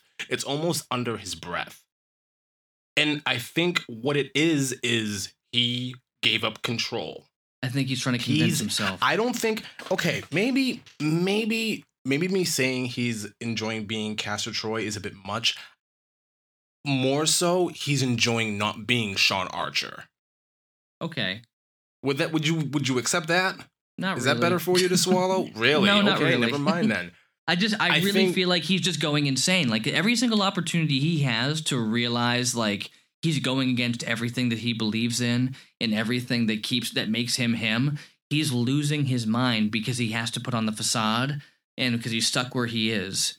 And when he like, first when he fir- when he first gets into Dietrich's place and he's walking into the living room and those two um, women approach him. I thought I was your favorite peach, and I thought I'm your favorite peach. And they take his hand and they put it, they put them on on their butts. Both of them do. He gets this little smile, and he. And this is before he's on drugs. There is Right. is a crack of a smile. He is. it's also a major what's slow motion shot. Right now. It's also a major slow motion shot. You're right. You're right. yeah. You're right. Yeah. Yeah. It would be it would be it would be a hypocrite of me to applaud this scene for being slow motion while at the same time crapping on everything else in this movie that was slow motion. So I don't want to do it, but at the same time I want to do it because I feel like this is one of those situations where slow motion adds to the character in the scene. And I'm I'm sticking to my gun. I I think oh yeah. he gets in he gets in there and he's greeted with friendship he's greeted with love he's greeted with respect and a little bit of fear from everybody else who's in the room who wouldn't like that just my thing i mean come on be honest we're all human we all at, at- on some level we all desire that kind of treatment from others who wouldn't like that and on top of everything you're not Sean Archer right now. Right now, you're not the guy who lost your son. You're somebody different. You don't have to think about your if old life. you lost your child i just i just feel like he's so focused on it i i, I see what you're saying and it makes I don't- I'm- I'm not from saying- that I'm not saying- perspective. I'm not saying he's not focused on it. What I, I- am I- saying, what I am saying, what I am saying, it feels good to be in a situation where you're not thinking about tragedy. Uh, where you're where you're completely removed from it. It feels really good. i For for for for for a it. small moment or even for a moment or a day or a week when you just remove and detach yourself from everything that's going on in your life whether it's for a mission that you're on or a job assignment or maybe in this situation all of the above plus you add in some drugs later on that feeling and not thinking about what crud your life has become feels really good in that situation i think sean archer is feeling really good and he's enjoying what's going on. And maybe maybe he is losing his mind. Maybe there is some insanity setting in. Maybe maybe that is going on but you know what? That must feel good too. Compar- c- compared to the alternative.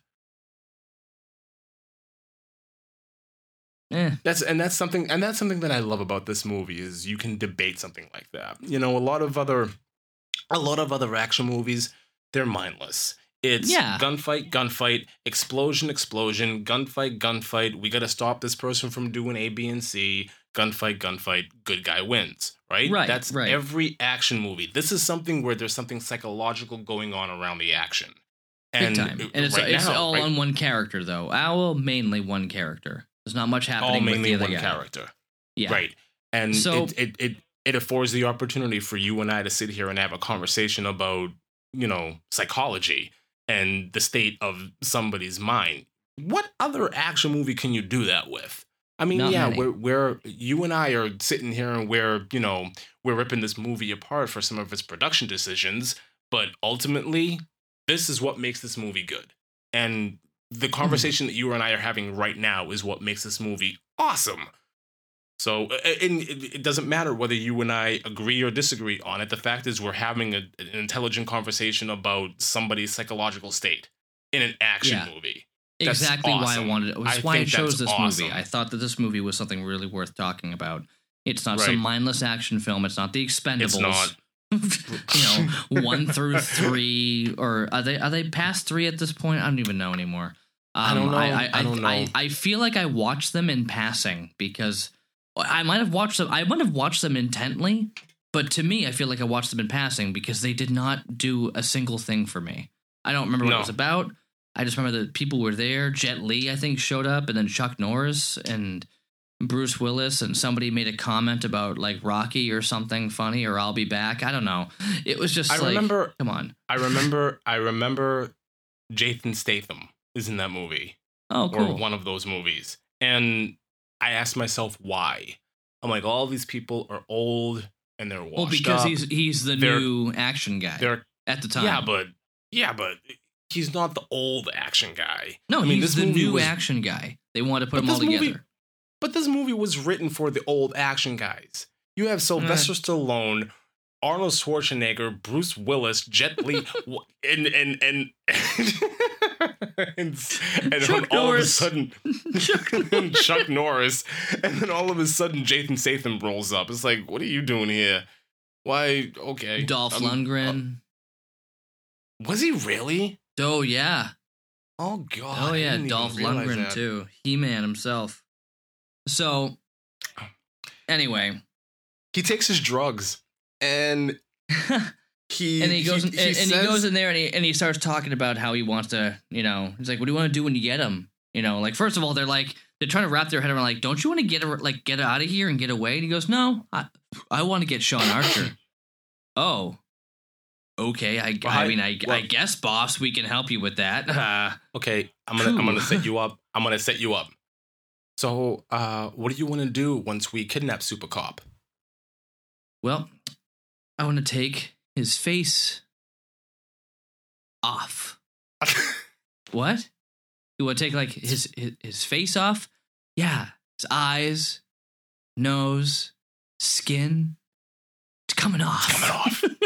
it's it's so funny because I worked at Block when I worked at Blockbuster Video. I mean, this was ten years ago plus at this point when you know they existed and I worked there, and they used to play that scene over and over again. It's like you want you want to take his, his his face off, and I remember seeing it like over and over again when I worked there. I'm like, I gotta watch Face Off again, and and I actually I had a coworker. You know what? Actually, I don't think I actually saw Face Off until I worked at Blockbuster. I had a um uh, um I mean we're we're talking 10, 11, maybe 12 years ago. So whatever. Right. That's whatever. You know, as a kid you're not going to watch Face Off. It's rated R and you're a kid. But okay, you know, me- whatever, you're 18, you watch whatever you want. Um never mind. so I go to watch We it. And definitely- I, I I remember I, I had a uh, manager who kept making. He used to make movie quotes all the time. His name was Mark. Um, ironically, he ended up working for Verizon, like I did years later. So we Yay. both worked for the same company. Yeah, I gotta get in touch with Go him again Verizon. because he, he was really funny. But he um he used to make these movie quotes that were just so great, and one of them was like, "No more drugs for that man," and he used to say it all the time. And I'm like, "What are you saying?" He's like, "Face Off." Remember Face Off? And I'm like, "Oh yeah, yeah, yeah." So I, I had to watch Face Off to understand what the heck he was No talking about. For that man. it's such a great part. oh my god. He got Sean Archer in Castor Troy's body. What I Uh, well, no, actually, no. Sorry. So Sean Archer in his own body with Castor Troy's face. So therefore, his body is not used to, you know, yeah, exactly. His the body's not effects used to of the drugs. So he Right. takes these drugs and he just gets totally messed up. You know, here's the straight laced guy, no drugs, no alcohol or whatever in his system, and he takes whatever this stuff is that he put into the to the cup, I and like- he just gets I all like it- messed up.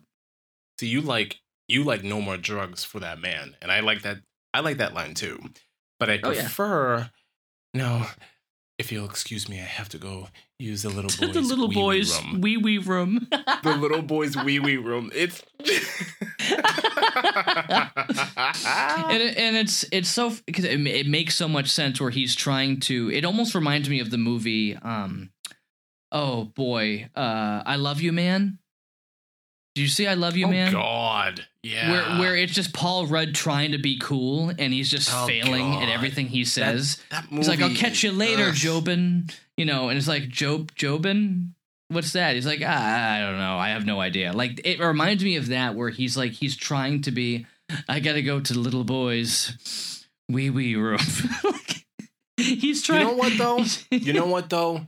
That is something that I can see Castor Troy saying. As weird as that sounds.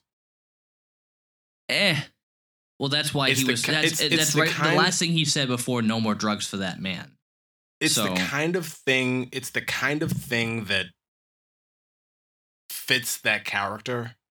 As little as we know the background of that character, it's the kind of thing. It's it's one of the only things that that Archer as Castor Troy does that fits, you know, that type. Mm, It's it's over the top. It's way out there that nobody would say, and it fits this character perfectly. I thought that maybe or maybe that's just maybe me. I'm reading a little bit too much into it, but that's what Um, I thought. That's how I felt coming out of that scene. I hate to Like, argue with wow, you, but I, I don't. he really, I don't see he's that. really okay. That's fine. I feel like I- Castor I- Troy was very into his image and making it seem like he was a big badass. So I don't Okay. feel like he would say something that ridiculous and, okay.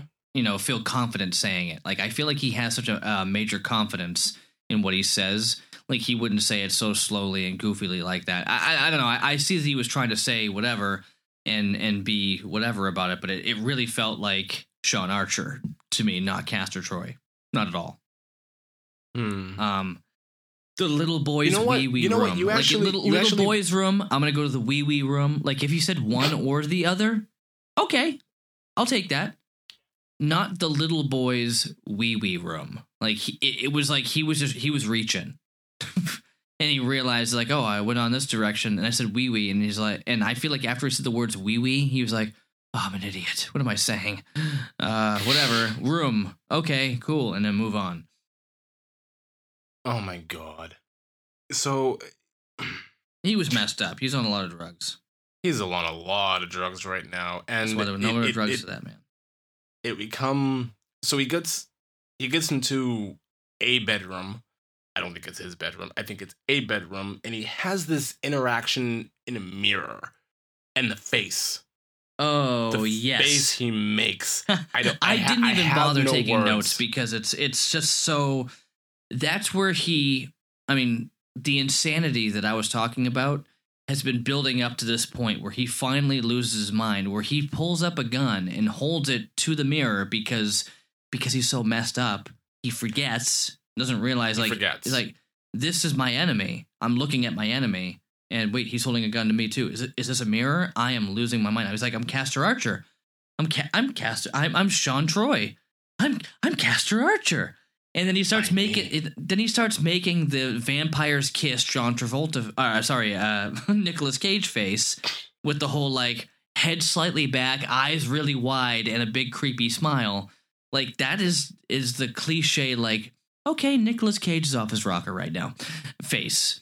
And he's doing it, and he's like looking at himself, and he turns around, and there's Gina Gershon, uh, uh, Sasha, I think her name was. Sasha. Or- yeah. sasha He turns around, sees her, and he just keeps going with it with that weird face, like, "Hello, I'm Castor Troy. Um, hello, I'm Castor Troy. Hi, nice Question. to see you." question before Yeah. before we move on question because you brought up something you brought up something interesting Mhm. and we kind of touched on this a little bit earlier. What movie has Nicolas Cage been in where he hasn't been out of his mind? Moving on. Doo, doo, doo. Cricket. cricket. exactly. Moving on. Um, yeah, he comes across Sasha, points the gun at her. Well, no, he falls asleep. He passes out for Oh, we yeah. don't know how long, a long Well, time. well, that's because she out. punched him in the face, and next thing you know, he, he, he wakes up. Yep, he wakes up, points the gun at her. They have words. She tries to throw herself at him. In, in some weird shirt. in some weird like f- submissive like overly submissive way where she And feels like she's being forced into And it. here is and here is another instance of where I think he's enjoying being Castor Troy, where he where they're making out and he's going with it until he catches himself. This is not insanity. This is him having a good time being caught up in this moment and catching himself. And it's my last example of why I think he's enjoying being Castor Troy. I mean, he catches himself, so kudos to the character for actually being true to his character, like his inner character. I'm I'm not taking away from that, Right. but he's he's clearly having a good time. Mm. He's clearly enjoying being Castor Troy for a moment, like I said before, being Castor Troy for a moment and not Sean Archer. And I know, I know you're going to disagree with this. I get it. And I understand where you're coming from. I, I really. F- This is this is when they I mean they go away and there's something happening with with the rest of the crew on the outside in the living room and I forget that scene, but then we cut back. They're fully full on making out and he's just like in the moment. This is not this is this is not this is not a breakaway from reality. Well, it is a breakaway from reality, but this isn't a moment of insanity. Like like you want to mm. put it. And I get why you want to label it that. I understand. But no, I don't think it's. A, I don't think it's a moment of insanity. I think it's a moment of again going back to saving face, where he's trying to like, no, no, no, no, but like, but not being like, get off of me. You know, you're a criminal, woman. I don't know. He could have easily just stood up. He could have easily just been like, you know what, you asked me to. No, but he could have easily been like, you know what, you asked me to leave. You asked me to not make your life more difficult than I already have, and I'm gonna do that, which he eventually does, but not when she asks him. Mm-hmm. I'm not going anywhere. I'm staying here until your brother helps me. And then she crawls on top of him. The, the if if it's if it's him staying face, he wouldn't have let that go any further. But he mm. does. Right? I mean, No, meh. no. No. It's, it's I, I think it's it's it's a matter from saving face. Now, when it comes down to the whole like how long it lasted before he finally was like pushing her off and saying no, we're talking movies here where we see this, we see somebody else's response, we see somebody else's response, and then we see the end result. Um, that could have happened in like seven seconds, but we're seeing it all from our perspective which is an object like a totally non-objective perspective. We're not involved in it. We're seeing it from everybody else's perspective. But if we stayed She's on crawling. that, Okay, okay, okay, okay. She's crawling on top of him. Mhm. asking him if this is what he wants. We cut away. There is something going on outside. We Yes. cut back, and they are arm in arm, hugging, making out. This is less than. This is a lot more than just seven seconds. This there is Uh. there is. I know there is more. This isn't. If there was an initial gut reaction, no, this is wrong. We would have seen it. We didn't there is an undisclosed amount of time that passed. We don't know that amount of time, so I, I don't think it's fair for us to take that conversation any further. But there is clearly in our faces him enjoying himself.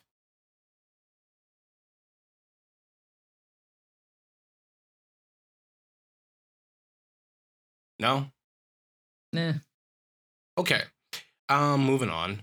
He uh he gets up, he starts to get dressed, finds out Castor Troy has a kid. Ah, good looking kid. This is weird. This is this is really weird. This Not is surprising. where um it was cliche. this is no. This is where I'm not talking about Castor having a kid. That's Okay. cliche. Fine. Um, that that's not my problem. This is where I'm going to agree with you. With there's some insanity setting in because he grabs his kid and hugs him and starts calling him Michael, his dead son's name, and it's the creepiest thing in the world. Michael. And it's only Michael. and it- Mi- Michael, Michael. and it's and it's only okay, it's you're, you're scaring my child. Now let him go. it's only creepy because it's Nick Cage. That's the only reason why this scene is creepy is because it's Nicolas Cage. If this was anybody else doing this, I wouldn't say it was creepy. I would say no, this is this is a break. This is a psychological break. No, this is Nicolas Cage being Nicolas Cage and it's ridiculous and it's creepy and it even scares me. It scares me to this day that he acted like this.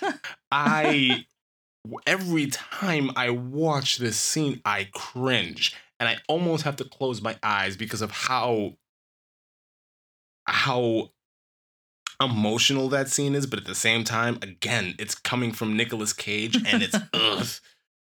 What is going on here? So I as I, like as this. I watch a lot of these scenes, what I do in my own mind, um, as I process them is I imagine John Travolta playing it.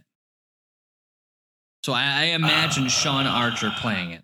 So okay, in in this scene specifically, what I what I did do is I'm like, okay, let me see, let me think how John Travolta would have played it, and I can see him like his voice would be very different. Michael, Michael, like Michael, I I, I can see him doing it, and that's what got me through it.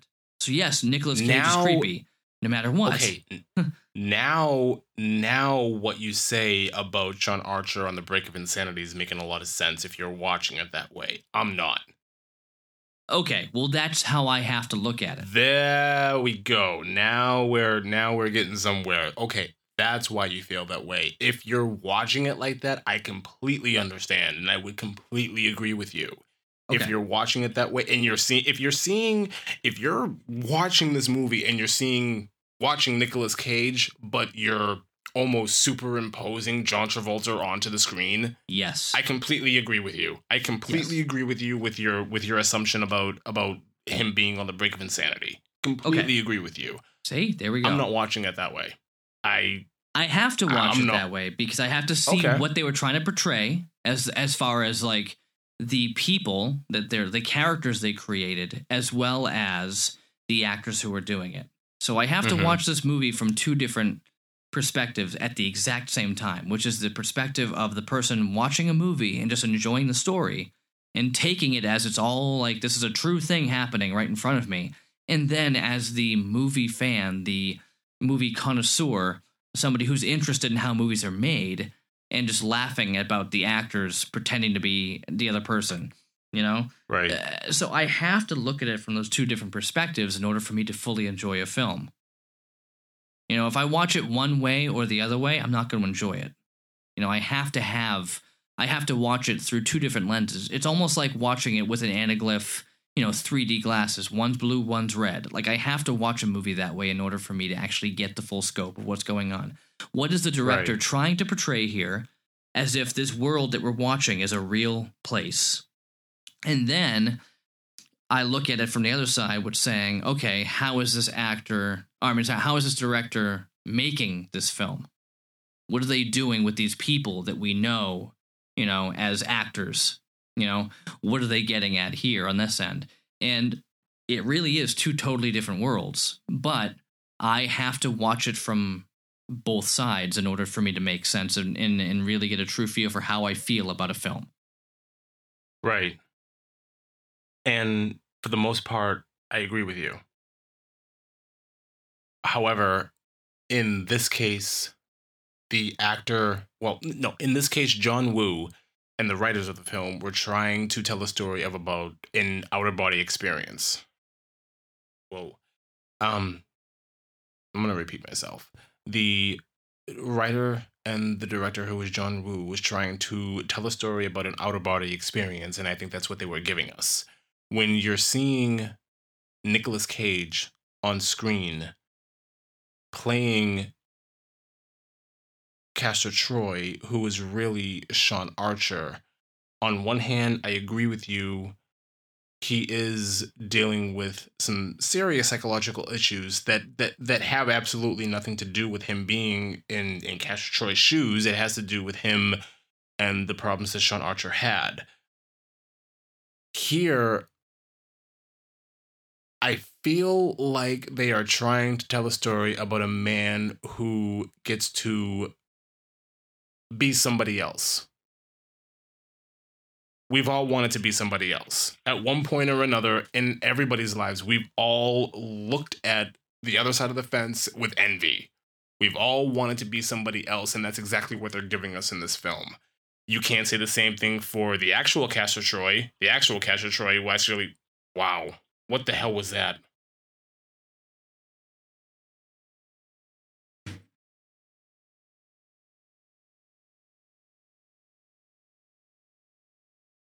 We've all wanted to be somebody else. We've all been looking on the other side of the fence with envy. We've all said the grass is greener on the other side.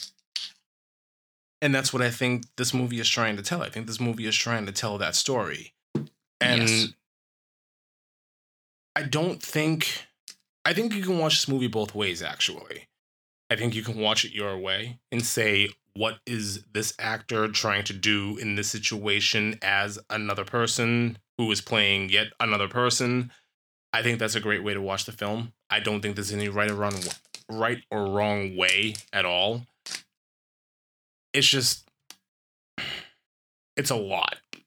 It's a lot to go into, and there was a lot that happens with with this character, Mm-hmm. and it's weird that see that's the thing. It's weird that you don't get the same type of narrative with John Travolta in Mm. this movie as you do with Nicolas Cage.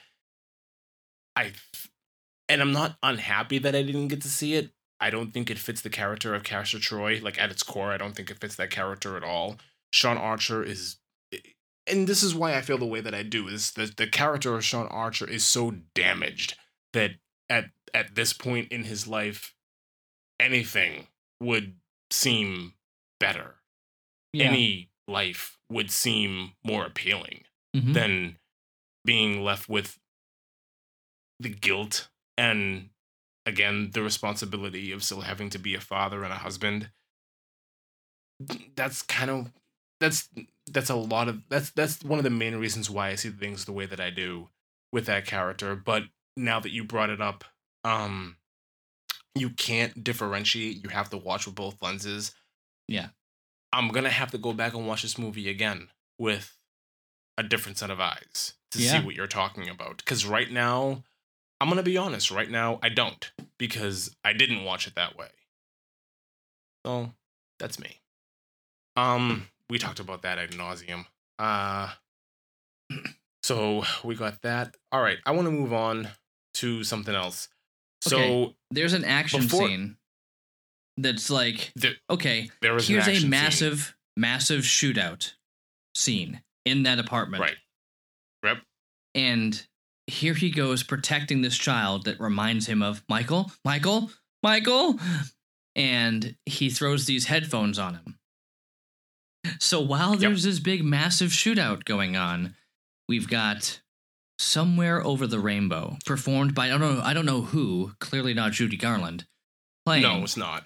while there's just blood spraying everywhere and people falling off of balconies and this and that and whatever. And it's like, oh, well, that's interesting.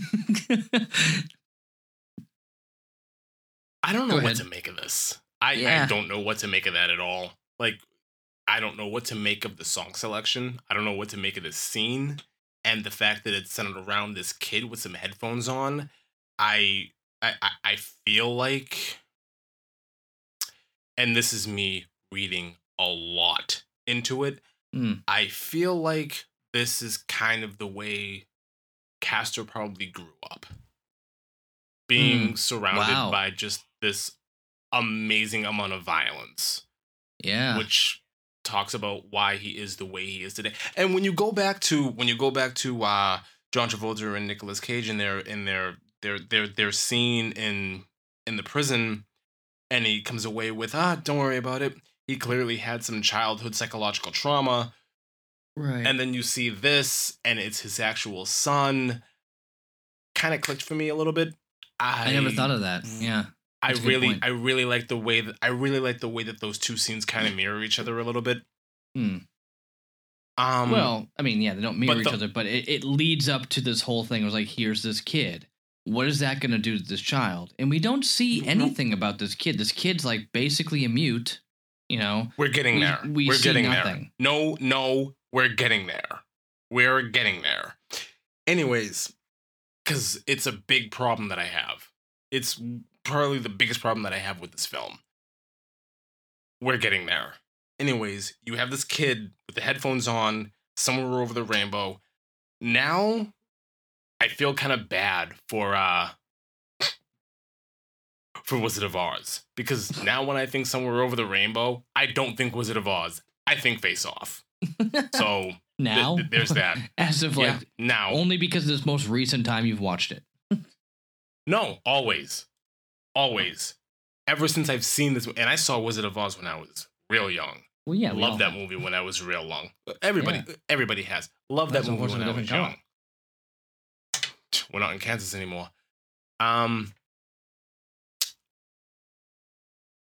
so this is where I begin to pick apart this movie a little bit too much. Hmm. Up until this point, Castor or Archer has the upper hand, right? Mm-hmm. And after this big shootout, somewhere over the rainbow, his brother falls through a roof. His brother is thrown off through glass, falls through a roof, splat on the ground, dead. Mm. And this cop comes along. This cop comes along and says, "Sir, why are you crying? It's only Just- Pollux just- it's Troy." It's only Paul and he Troy.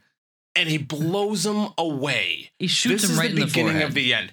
This is the beginning of the end. Why? Why are you shooting this guy? Uh, because you- he's just like I. He finally get it. lost something. No, I get it. He he he fine. He lost something. But still, you have the upper hand for a character that has gone through this entire movie playing every move so cool. Whether you're whether you're winning or whether you're losing a little bit, you have played every moment so cool. You haven't deviated for what from what you're trying to do at all. But now that you're close to getting what you want, Mhm. if you wanted to right now, you could kill the real Sean Archer. You could you could you could end it. You Uh-huh. could go and and finish it, which you're trying to do right now. But no, you, you set up your pieces for self destruction by shooting this cop in the forehead. What's going on? He finally is losing it. Okay, He just lost his brother. The Okay. only bit of family he had. so you and He's not thinking straight. He lost it. he's a sociopath. He lost his brother. He's a sociopath. The only thing keeping him somewhat sane. He's a sociopath. I get it. You can keep saying that. He's a sociopath. That's uh, that, that- it. P- period. This person is a sociopath. Get up and walk away and continue walking your line, and nothing else goes awry. It is the only no. thing, the only thing in the world keeping him Okay, somewhat grounded. I disagree. Mm. I disagree with that. There are other things that are motivating Castor Troy, such as having control over this government agency, Control, power, blah blah blah. Yeah. control, power, respect. There are plenty of other things keeping him grounded. But you have an emotional response, and that's your downfall. This is the beginning of your downfall. yeah. Then, and then he, the next day, he's feeling down about it. He goes into his office. His commanding officer comes into the room. They have words. Hits him on the back of the neck, hits him in the chest, makes a phone call. He had a heart attack. Okay, now you're killing somebody. For what reason? You have, and- and we didn't touch on this before, you have carte blanche from the president of the United States Mhm. and you're worried about this person, come on, come on. This, like I said, this is where this movie starts to fall apart for me. well, this it's where he ending- starts to fall apart. That's that's the whole thing. You saying the movie falls apart? No, his character falls apart because finally they're both starting to get to a sort of middle ground where they're both going insane. And he even says at that point, he's like, I, let, "Let's admit this. We both like it the other way around. Let's just get our faces back where they belong." Okay, fine. No, let's just kill each other. Yeah, I get it. Yeah, great line. I- and then we, I but the thing is, out. we get to the best one of my favorite shots in the whole movie is you've got these two people with their Oh, enemies mirror? faces on and they stare at a mirror and they hold a gun It's at the mirror and it's It's it's, such a simple little shot And it's funny because as like before it happened, I haven't watched the movie in years, you know, at least ten years. And That as it was coming up, and I'm like, oh my god, this makes I, I'm like, oh, one the shot. mirror shot. Yeah. That one shot speaks volumes. I Oh yeah, because you finally I have that. it. You finally have them facing their own enemy after all this time that's gone by. Was it a month or a week? A week. You know, A week. All this week that week. went by, and you're in your enemy's body, basically. Right. And they turn and look and get to face their actual enemy briefly in this mirror. And they shoot each other and they both duck out of the way and whatever. But it was it was so simple, so quick, but yet so great. it was. It was amazing. It was absolutely amazing. And it's such a great way to I- represent who they're really shooting at. You know? You're right. You're absolutely right. I love that shot. I love that shot. My problem isn't the shot. My problem is you again, you have this character that so far has played everything very cool, very calm. He's been collective. He's been very methodical. But the slightest little not not the slightest little, but an upset can derail him so much. Where I feel like if that didn't happen, if he didn't let his emotions get involved, and he, he even says it later. Hmm. I kill. I'm. I'm. Uh, he doesn't apologize for killing his son, but he says your son was a mistake, but you took it so personally. Right. This coming from a person who took the death of his brother very personally. hmm It doesn't fit for me. I don't understand why they did this. The only reason why I can, the only reason why I do understand why they did this is because, you know, Sean Archer is the hero of the movie and he has to win. Yeah. Yeah. I, I just feel like Nah. both of them are unraveling. Okay. That's They're both that's unraveling as the like.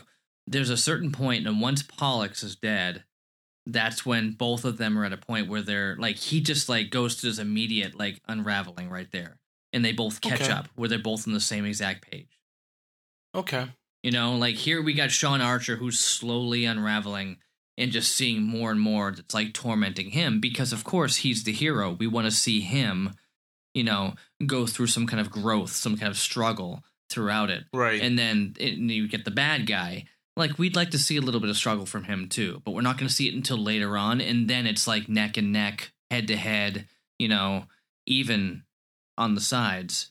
And then, you know, Well- he goes ahead and shoot and well, I mean, whatever. We already not- talked about the boat scene, not- but no, no, no. We're still moving up to the boat scene because I have a I, I have some things to say about that. um, the next scene directly after this, after the big uh, shootout in in the apartment, Hmm. um, Nicolas Cage, uh, Sean Archer, whatever Mhm. you want to call him, goes home, Yep. and he's shot. He's holding a bullet wound. Home. Yep. And he he gets goes home. to talk to Eve in the bedroom. He goes to talk to Eve in the bedroom. I'm gonna skip over their conversation. He just tells the story about a date. No, I'm sorry, I'm getting ahead. That was later on, yeah. That was later on. You're right. He says, "You know what? Here's your proof. My blood, my blood type is O, O negative. Mhm. Castor's blood type is It's AB. Yeah. There's your proof. Why? This is it? Because she's a doctor? She this is it? Because she works in a hospital. Really? This is Mhm. it. And then she and then she she's laying next to Castor, Mhm. Stabs him in the arm. pr- stabs him in the arm with a very long looking needle. How does he not wake up? What what's going on? I'm gonna leave that smaller than alone. in that shot. It was giant. no, that would wake somebody up. If I came into your bedroom tonight while you're sleeping and stuck you with that thing, you would wake up and look at me and say, What are you doing in my house? I would do more and than you that. know you would. I have a feeling like I would go through a window. let's something just say would you- happen. let's just say you'd be leaving with a few less teeth. Um, so but th- there you Yeah, go. There I get go. it. I get it. Um, I Okay. saw that. I Nope, wondered. nope, I'm like, nope. okay, well, wait a minute. this. Wait a minute. Wait a minute. She goes to the hospital and tests it. Freaks out. He's standing there, and just there's immediate acceptance because of this first date story with Mm. about a drunken dentist. Okay. Uh-huh. No, no. I- There's, there's not immediate acceptance until he touches her face with this overdone, like I don't get that. way, way, I don't get way, it. way overdone it's all face over the place. thing. It's all over the place. He does it to his son. He does it to her on multiple occasions. Yes. He does it to his daughter. I don't understand the face touch and the, the just I, I get it. I get it. There's grazing his fingers over the face. It's a thing that he does. I get it. Like there's one thing I do with my daughter is I I I point to my eye, I point to my heart, and I point to her. You know, it's something I've done since she was a child, and it's something that she'll always remember. You know, I love you. You know, I and love that's- you. Yeah, and it's something that I've always done with her, and I do it with Hannah too, and both of them will always remember that's something I do with them. However, Are you caressing their faces? Are however, you? however, it's not something I sit there and do constantly 24 7. So if somebody was to make a movie about my life, you would see it 50 friggin' times in the movie. I don't. So they, they did it, it. over the top. It was ridiculous. And it's kind of like, yeah, well, of course, if it was Castor Troy, he'd know that because if he's watching from any time of your life, he would see him do it 10 times because he does it, It doesn't make constantly. sense. They did it over Yeah, the top. I it was don't- ridiculous. I don't remember. I don't remember Castor doing it. uh, I don't think no. No, he Castor didn't. does it. No, he, He, didn't doesn't. do it. okay, good. Okay, good. I know, because that would have ruined the whole thing. But and then and then while we're on this subject, and then we get to the end where Adam needs a home, and then his daughter does it to him. yeah, I know. Okay, done. It's a But family anyways, it's a thing. family. It's a, fa- it's a family thing. right. Yeah, I Um, know. One more thing that I wanted to bring up before we really move on.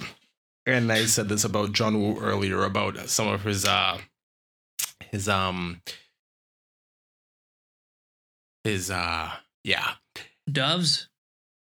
No, not doves. Um there's the shootout in the apartment and Dietrich takes a bullet for his sister and her son and before she leaves, he yanks her back and gives her a big old smooch. Now, are we This sure is- they were brother and sister? Because I felt they like are I had brother to. and sister. I feel like I they had are- to rewind and figure it out. Because I'm like, wait, I thought they were brother They and are sister. Maybe I missed a part. They are brother and sister. So you have this thing with who is supposed to be Sean and who is supposed to be his daughter and a cigarette at the beginning. And this is very weird. And now you have a brother passionately dragging his sister back in for a kiss. yeah. Yep. Is that just is, is that just that's I mean, just hey, is if, what it if is, you right? watched it and paid more attention than I did, and you're confirming that, then you've explained something I've wondered for many, many years. Like, wait, I Okay, thought they were brother and sister. Um, Okay, good. What? I- I'm glad I'm not the only one who thought that. Well, no, duh. It's, if if that's what they truly were, then that's very odd. I don't know. That is illegal this in most states. Well, most states. yeah. So I'm not- eh, I'm getting increasingly uncomfortable. Yep. So let's move on. Anyways, let's move on.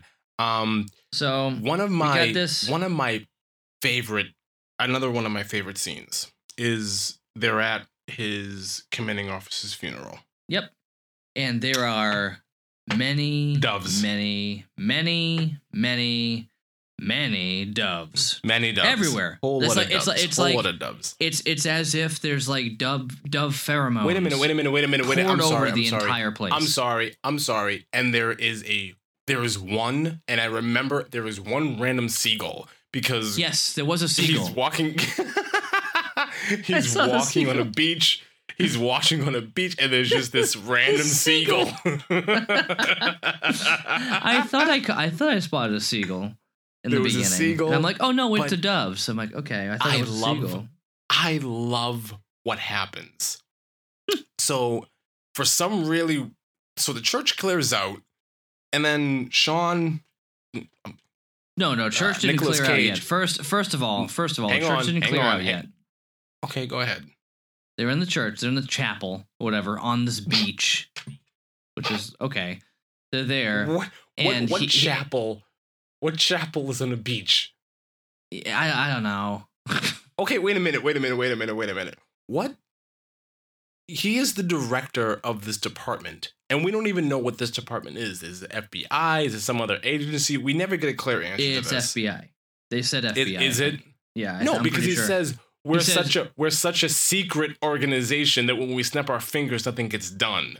So that's why I thought they were an FBI. Uh, no, no. they okay, whatever. FBI. Fine. Yeah. Okay, I'll go with you. I'll go with you. They're FBI. He says run the bureau any way you want, and he meant the you know.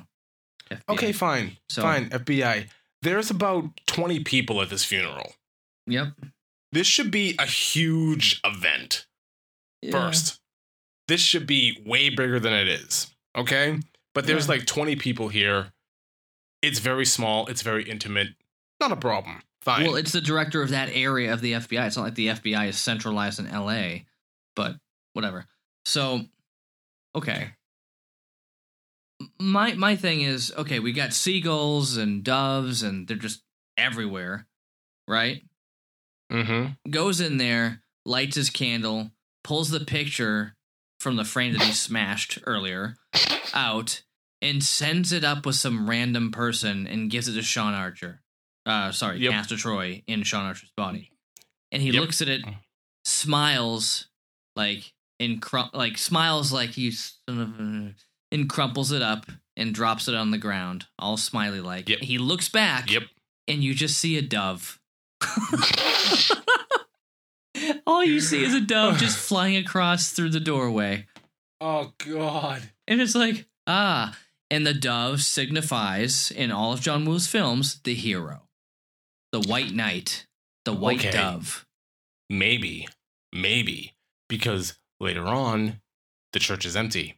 hmm and Sean Archer as Nicolas Cage is up at the altar with a gun out, and then doves come out of the back, and here it comes Castor Troy. hmm So who's the hero? And he doesn't just come out. He doesn't just come out. He comes out.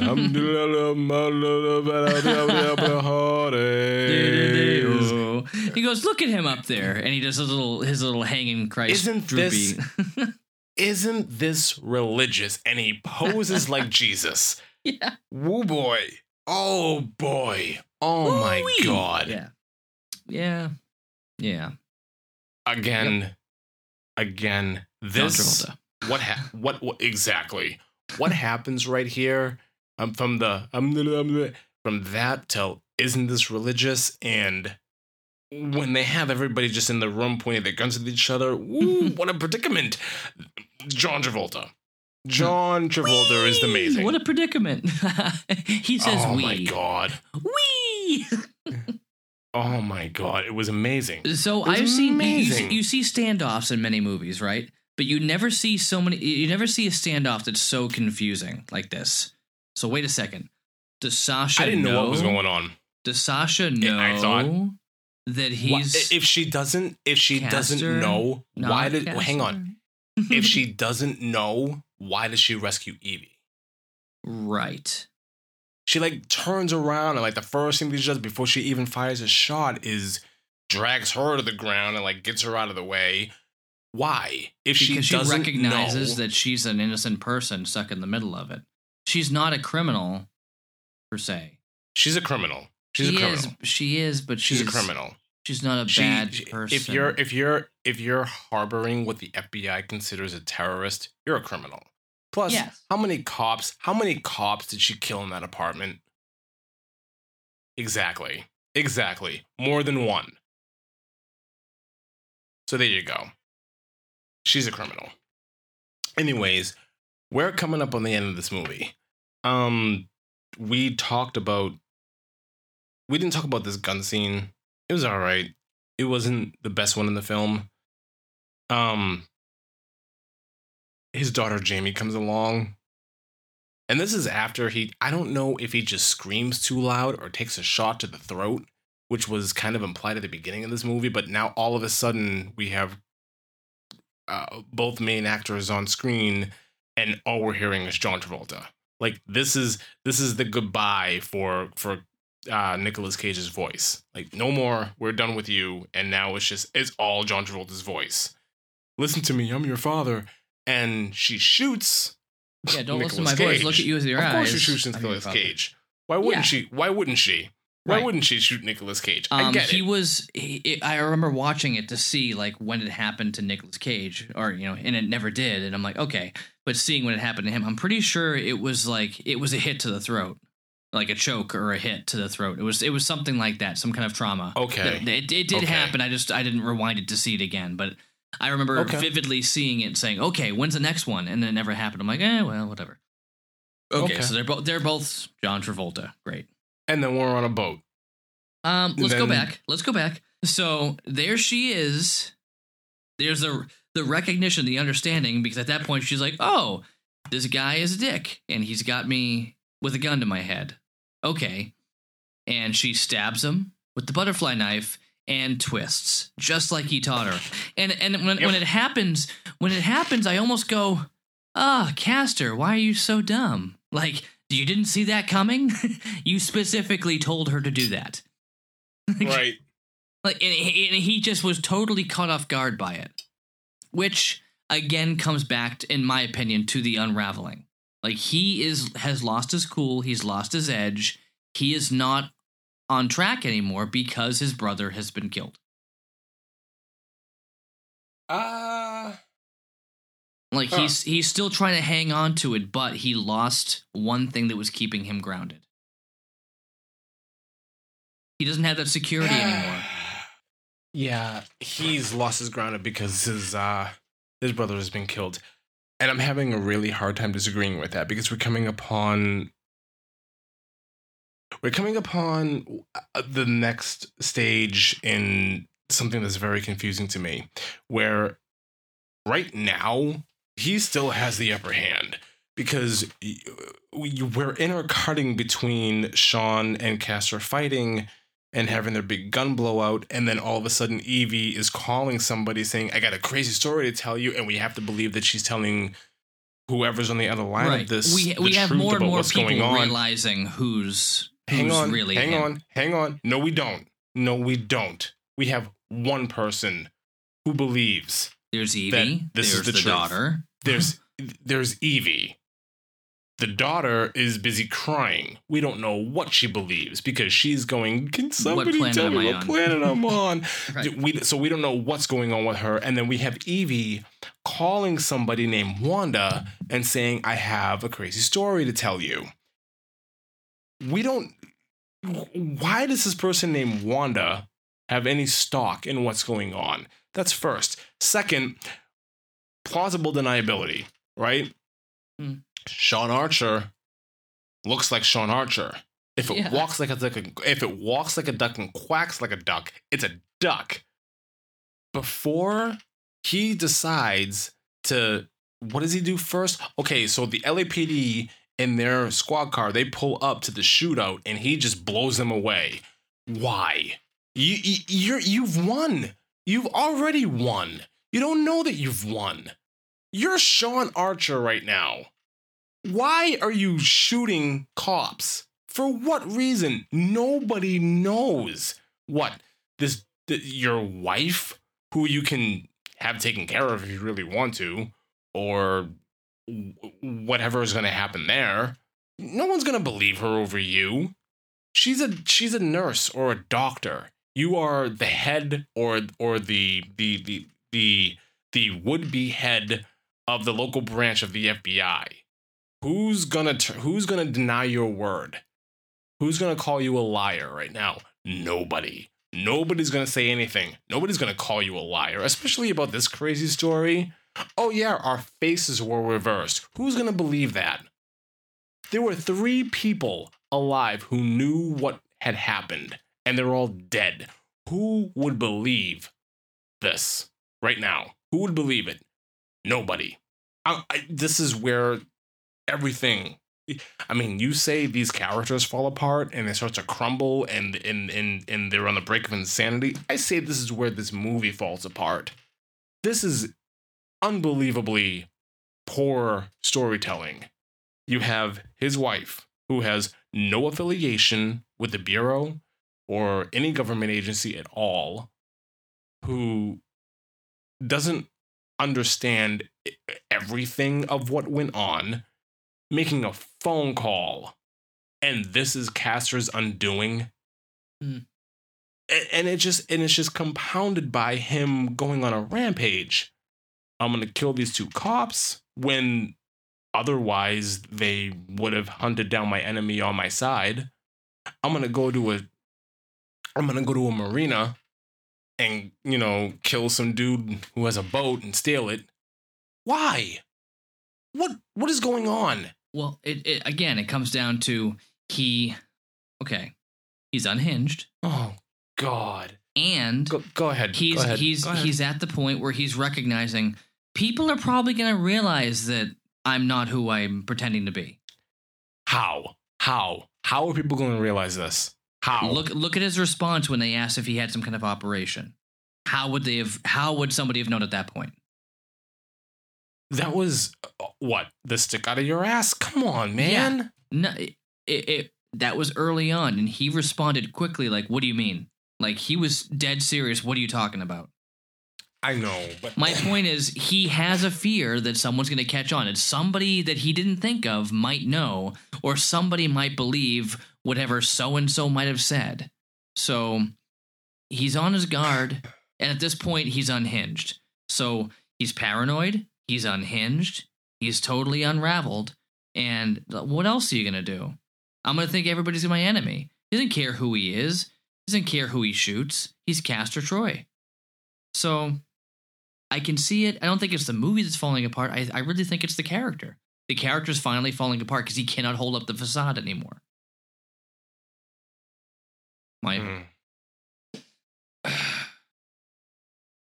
so mm, that's okay. That not being able to hold up a facade is something I can grasp onto. yeah, I, I I okay, yeah, just, I, I I I see I see where you're coming from with that. yeah. It's just he can't do it anymore because he's finally lost it. You know, and that's and that's where it comes into the whole the hero can do what he has to do, and the hero will stand true to himself and keep on going. And then Mhm. uh, eventually people are going to be like, whatever, it's just me. Ah, I did it. Ah, you know, and I would have gotten away with it too if it wasn't for your snooping kids, you know, whatever. It's, it's going to Mm. get to that point where they finally just say, whatever, it was me, you know, fine. Dang, you got me. So, um, all right. So We're on a boat. We're on a boat suddenly. We're on we're on boats. Not just one boat. We're on and boats. a boat chase now. Okay, hang on, hang on, hang on, hang on, hang on, hang on, hang on. hang on. We're on a boat. Before we even and, and I brought this up earlier, and I'm hoping that you've had a little bit of time to think about it. We're on boats. There's a boat chase. They're shooting at each other. All- all types of craziness is going on. He jumps off one boat.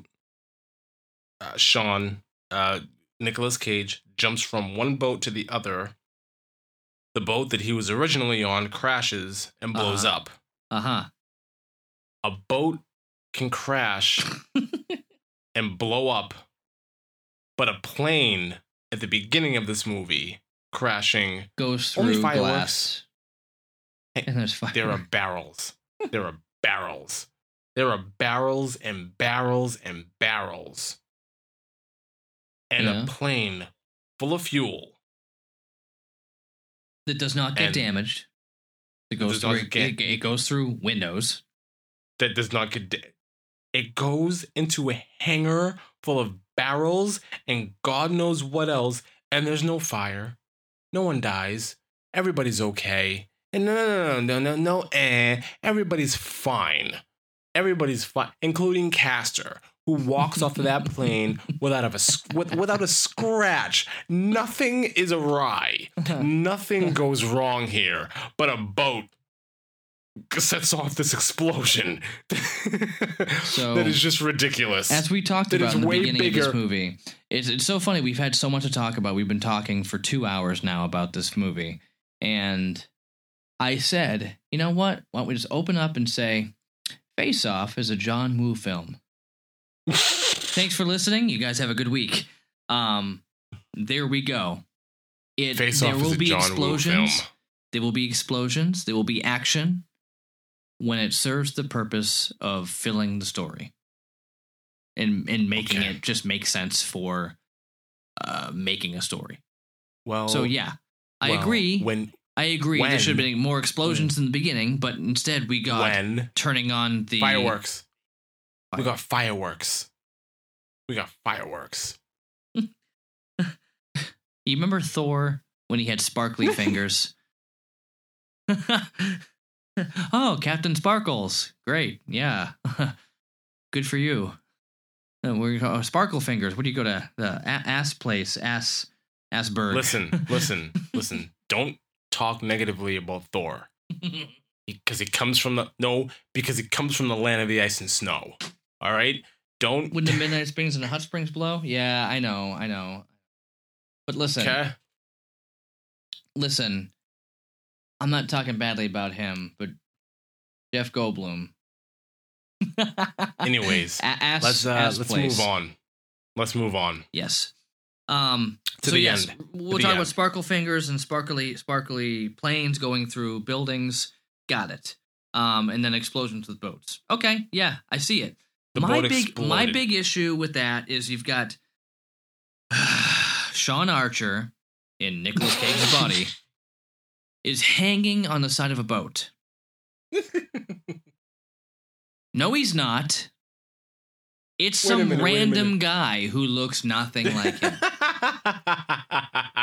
They they may as well have just had a guy dressed up like Santa Claus hanging on the side of the boat because it looked nothing, like him. The, the shape of his the shape of his body, his head, his hair, nothing matched. It made See, no you're, sense. You're, see, we're on opposite sides. You're hung up on Nicolas Cage. I'm hung up. I'm hung up. I'm hung up on John Travolta because when they both go flying off of the boat Not there yet. in the air. Not oh, there no, yet. I'm there. Okay, fine. But I'm just saying, when we get there, wow. Oh yeah, no, they they both look At totally least- ridiculous. At least, no, no, no. At least Nicolas Cage, at least that whoever that was, there was some similarities going on. John Travolta's stunt double didn't even have the same hair color. Neither did Cage's. Really? Yeah, Cage's hair was like reddish in this movie. Wow. It was black. As they were stunt both double. like, wow. Okay. I, I I almost feel like they switched stunt doubles. Like the person who should have been Sean Archer was hanging on the side of the boat. I'm like, wait, but he's not the one who's out there.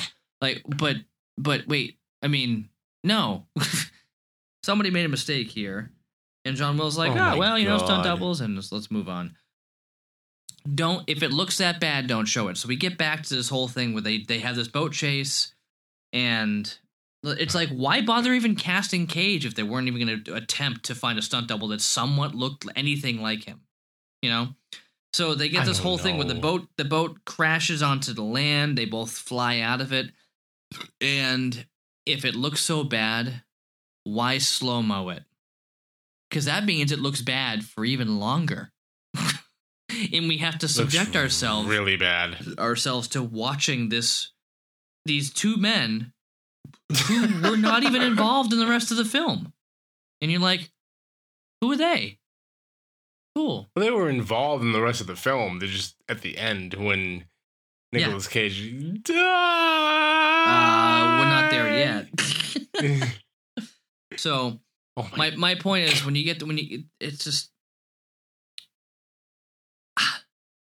it's really odd to me that they can't have better stunt doubles. Now I, I haven't seen uh what's it um Once Upon a Time in Hollywood or whatever it's called now.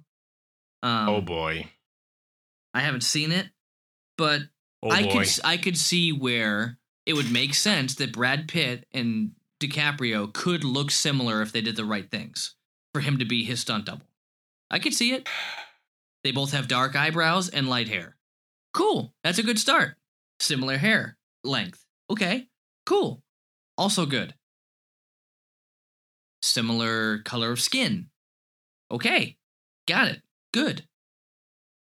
So there's that. And then you see Face Off. Okay. Moving on, we'll just say bad stunt doubles could have done better. Could have done way better. Yeah. So Agreed. here he is. They get to a scene where he gets up to his face. He's he's right there. He pulls the trigger of a harpoon, and Castor Troy reaches up and grabs it before it even like shoots out of the har- of the harpoon launcher there. No, no, no. I'm gonna stop you because that harpoon had already been shot. Yeah. It was it was it was coming out. It was I know. going. And I Before thought it actually projects, like he stops it. I exact that's what I thought. But no. That's not what happened. It because you get to the end and he's pulling the trigger and pulling the trigger and then he lets go and he pulls the trigger and then the harpoon shoots. Yeah. Yep. Yep. I'm pretty sure Yep. he shot it, so there was a mistake there. No. because he shot it. No. it moved, and then he stopped it. And then what? You're Exactly. saying he had he had like a secondary trigger? Yep. Uh, Yep, that's that's that's that, that's that's that's what's going on. I'm watching it right now. I'm watching it right now. He shoots the harpoon. It moves. It clearly moves, Oh yeah. and he's sitting there holding it. He's holding back a harpoon shot after after it's already released. The harpoon is released, and then he starts carving up his face. Ridiculous. He starts carving up his face. And then, and then, Nick Cage, Sean Archer, kicks him in the balls, oh boy. fires the shot again. The harpoon hits him, and he screams, Die. Die. Die!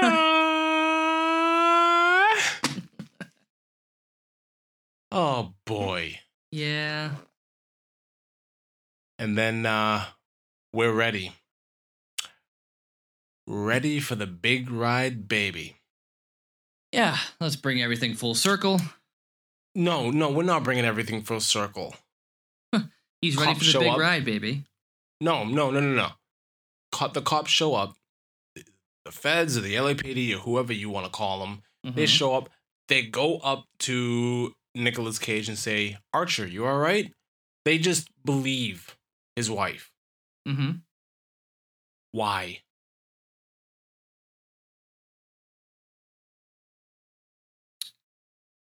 Exactly. They just believe her. She makes a phone call to some mystery woman named Wanda. I got a crazy story to tell. And then they just believe this person who looks like Castor Troy isn't really Castor Troy, but they're Sean Archer I Sean feel Archer, and who doesn't look and who doesn't look like Castor Troy is Castor Troy. What is going on here? I feel Why? like Wanda is Margaret Cho, the one who with the stick who said you get a stick up your butt, who clearly recognized he's acting really funny, and because of what she said and what she proved, she was like, I believe her. That makes sense because he clearly has not been himself for exactly a week. So, me, that's where I am. Okay. And she's like, and then, you know, there she is saying, I can prove it. I checked the blood type and this and that. He's clearly not him. I feel like she could. And she kind of like took over as like the next in command because she's the most recognizable. That's what I think. That must have been Wanda. Okay. Okay. I'll swallow that one. Good. Um the ending. The ending. He goes home with Castor's son. Mm-hmm. He's gonna raise Castor's son. Yeah, he promised he would. To who? Who did he To- promise? To Sasha He when she was dying. No, no, no, no, no, no. He promised Sasha that he wouldn't let Adam grow up like them. Completely different from raising this kid. Uh, well, I mean, Are we supposed to? Okay, so this person, uh, and and and you have brought it up, and I have brought it up. This person, uh, Sean Archer, who has a lot, a lot of issues, a lot of psychological issues that is going to take years of therapy to even remotely break through. He is bringing home the son of the man who killed his son Uh-huh. and is going to raise him. And Yes. This is healthy. This No. is what this is. This is no, th- no, no, no, no. This is the ending. This is what happens. Come on. This is what happens. Again, I go to he enjoyed being Castor Troy. This is not a psychological break. This is not a, a, um, a momentary lapse of sanity. This isn't breaking on insanity. He enjoyed being cast Castor Troy, and now he gets to bring a piece of him home with him. hmm That is where I stand. That is where I stand. Is this a movie about an outer body experience, a sci fi action film? Of course it is. This is also a movie about how the grass is greener on the other side. And if you make it to that point, you're going to bring something back with you. And he did. Mhm. The, Sean Archer brought back a reminder of what it was like to beat Castor Troy for a week. This isn't healthy. This isn't good for him. To replace his son, to replace his. It, I'm sorry to say this uh, so bluntly, but to replace his dead son with somebody that, I mean, from the, the opening film and the pictures looks just like him. This is what we're doing? Come on. Right. I have a big problem with the way this movie ended. If you want, if if if you wanted to do a a, good ending, give Sean Archer some resolve. Show him going to therapy with his wife. Show him coming to some kind of inner peace hmm not just putting a band-aid on everything that that is going on like he's always done. Yeah. Come on. This is I don't want to call it poor writing because I don't think it is. I think it speaks to his character. He's the type of person who's never going to get over what happened Right. and it, it just adds to my theory of him being an envy of Castor Troy. He has everything he doesn't want. He- I'm sorry. no. He has everything that Castor has everything that Archer doesn't have. Respect from his peers, love from his peers, fear from his peers in a certain way, Mhm. and a son. What's there not to like? And now he has all of that. He's a hero. And he replaces child. Yeah. It's weird.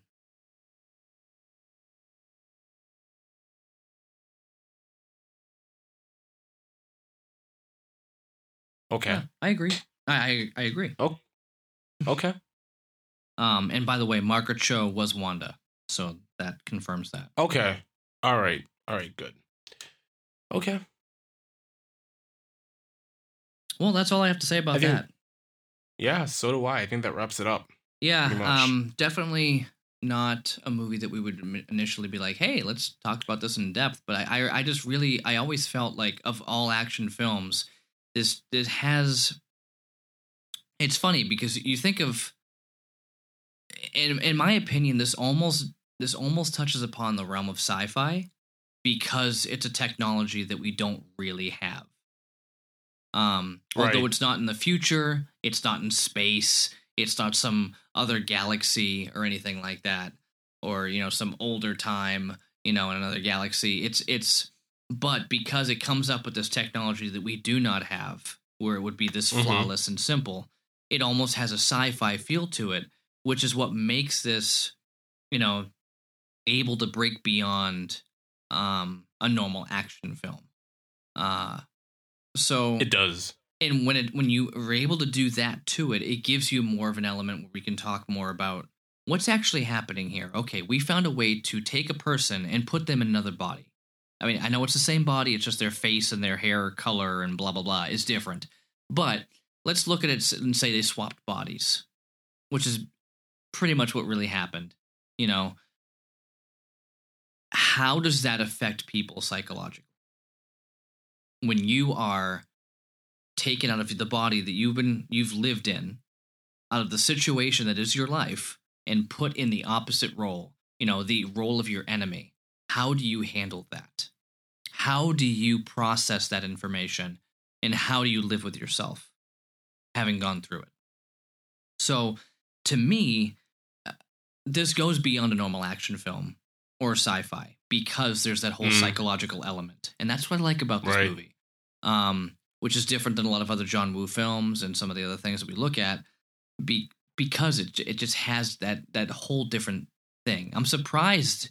I'm really surprised that it, it ended up being such an action film. You know, with it having this this whole you know background of there's a big psychological thing we can touch upon here. You know, And that that that that that brings me to one other point. Um, within the past almost 20 years now, Mhm, we have seen an abundance of remakes and reboots. mhm.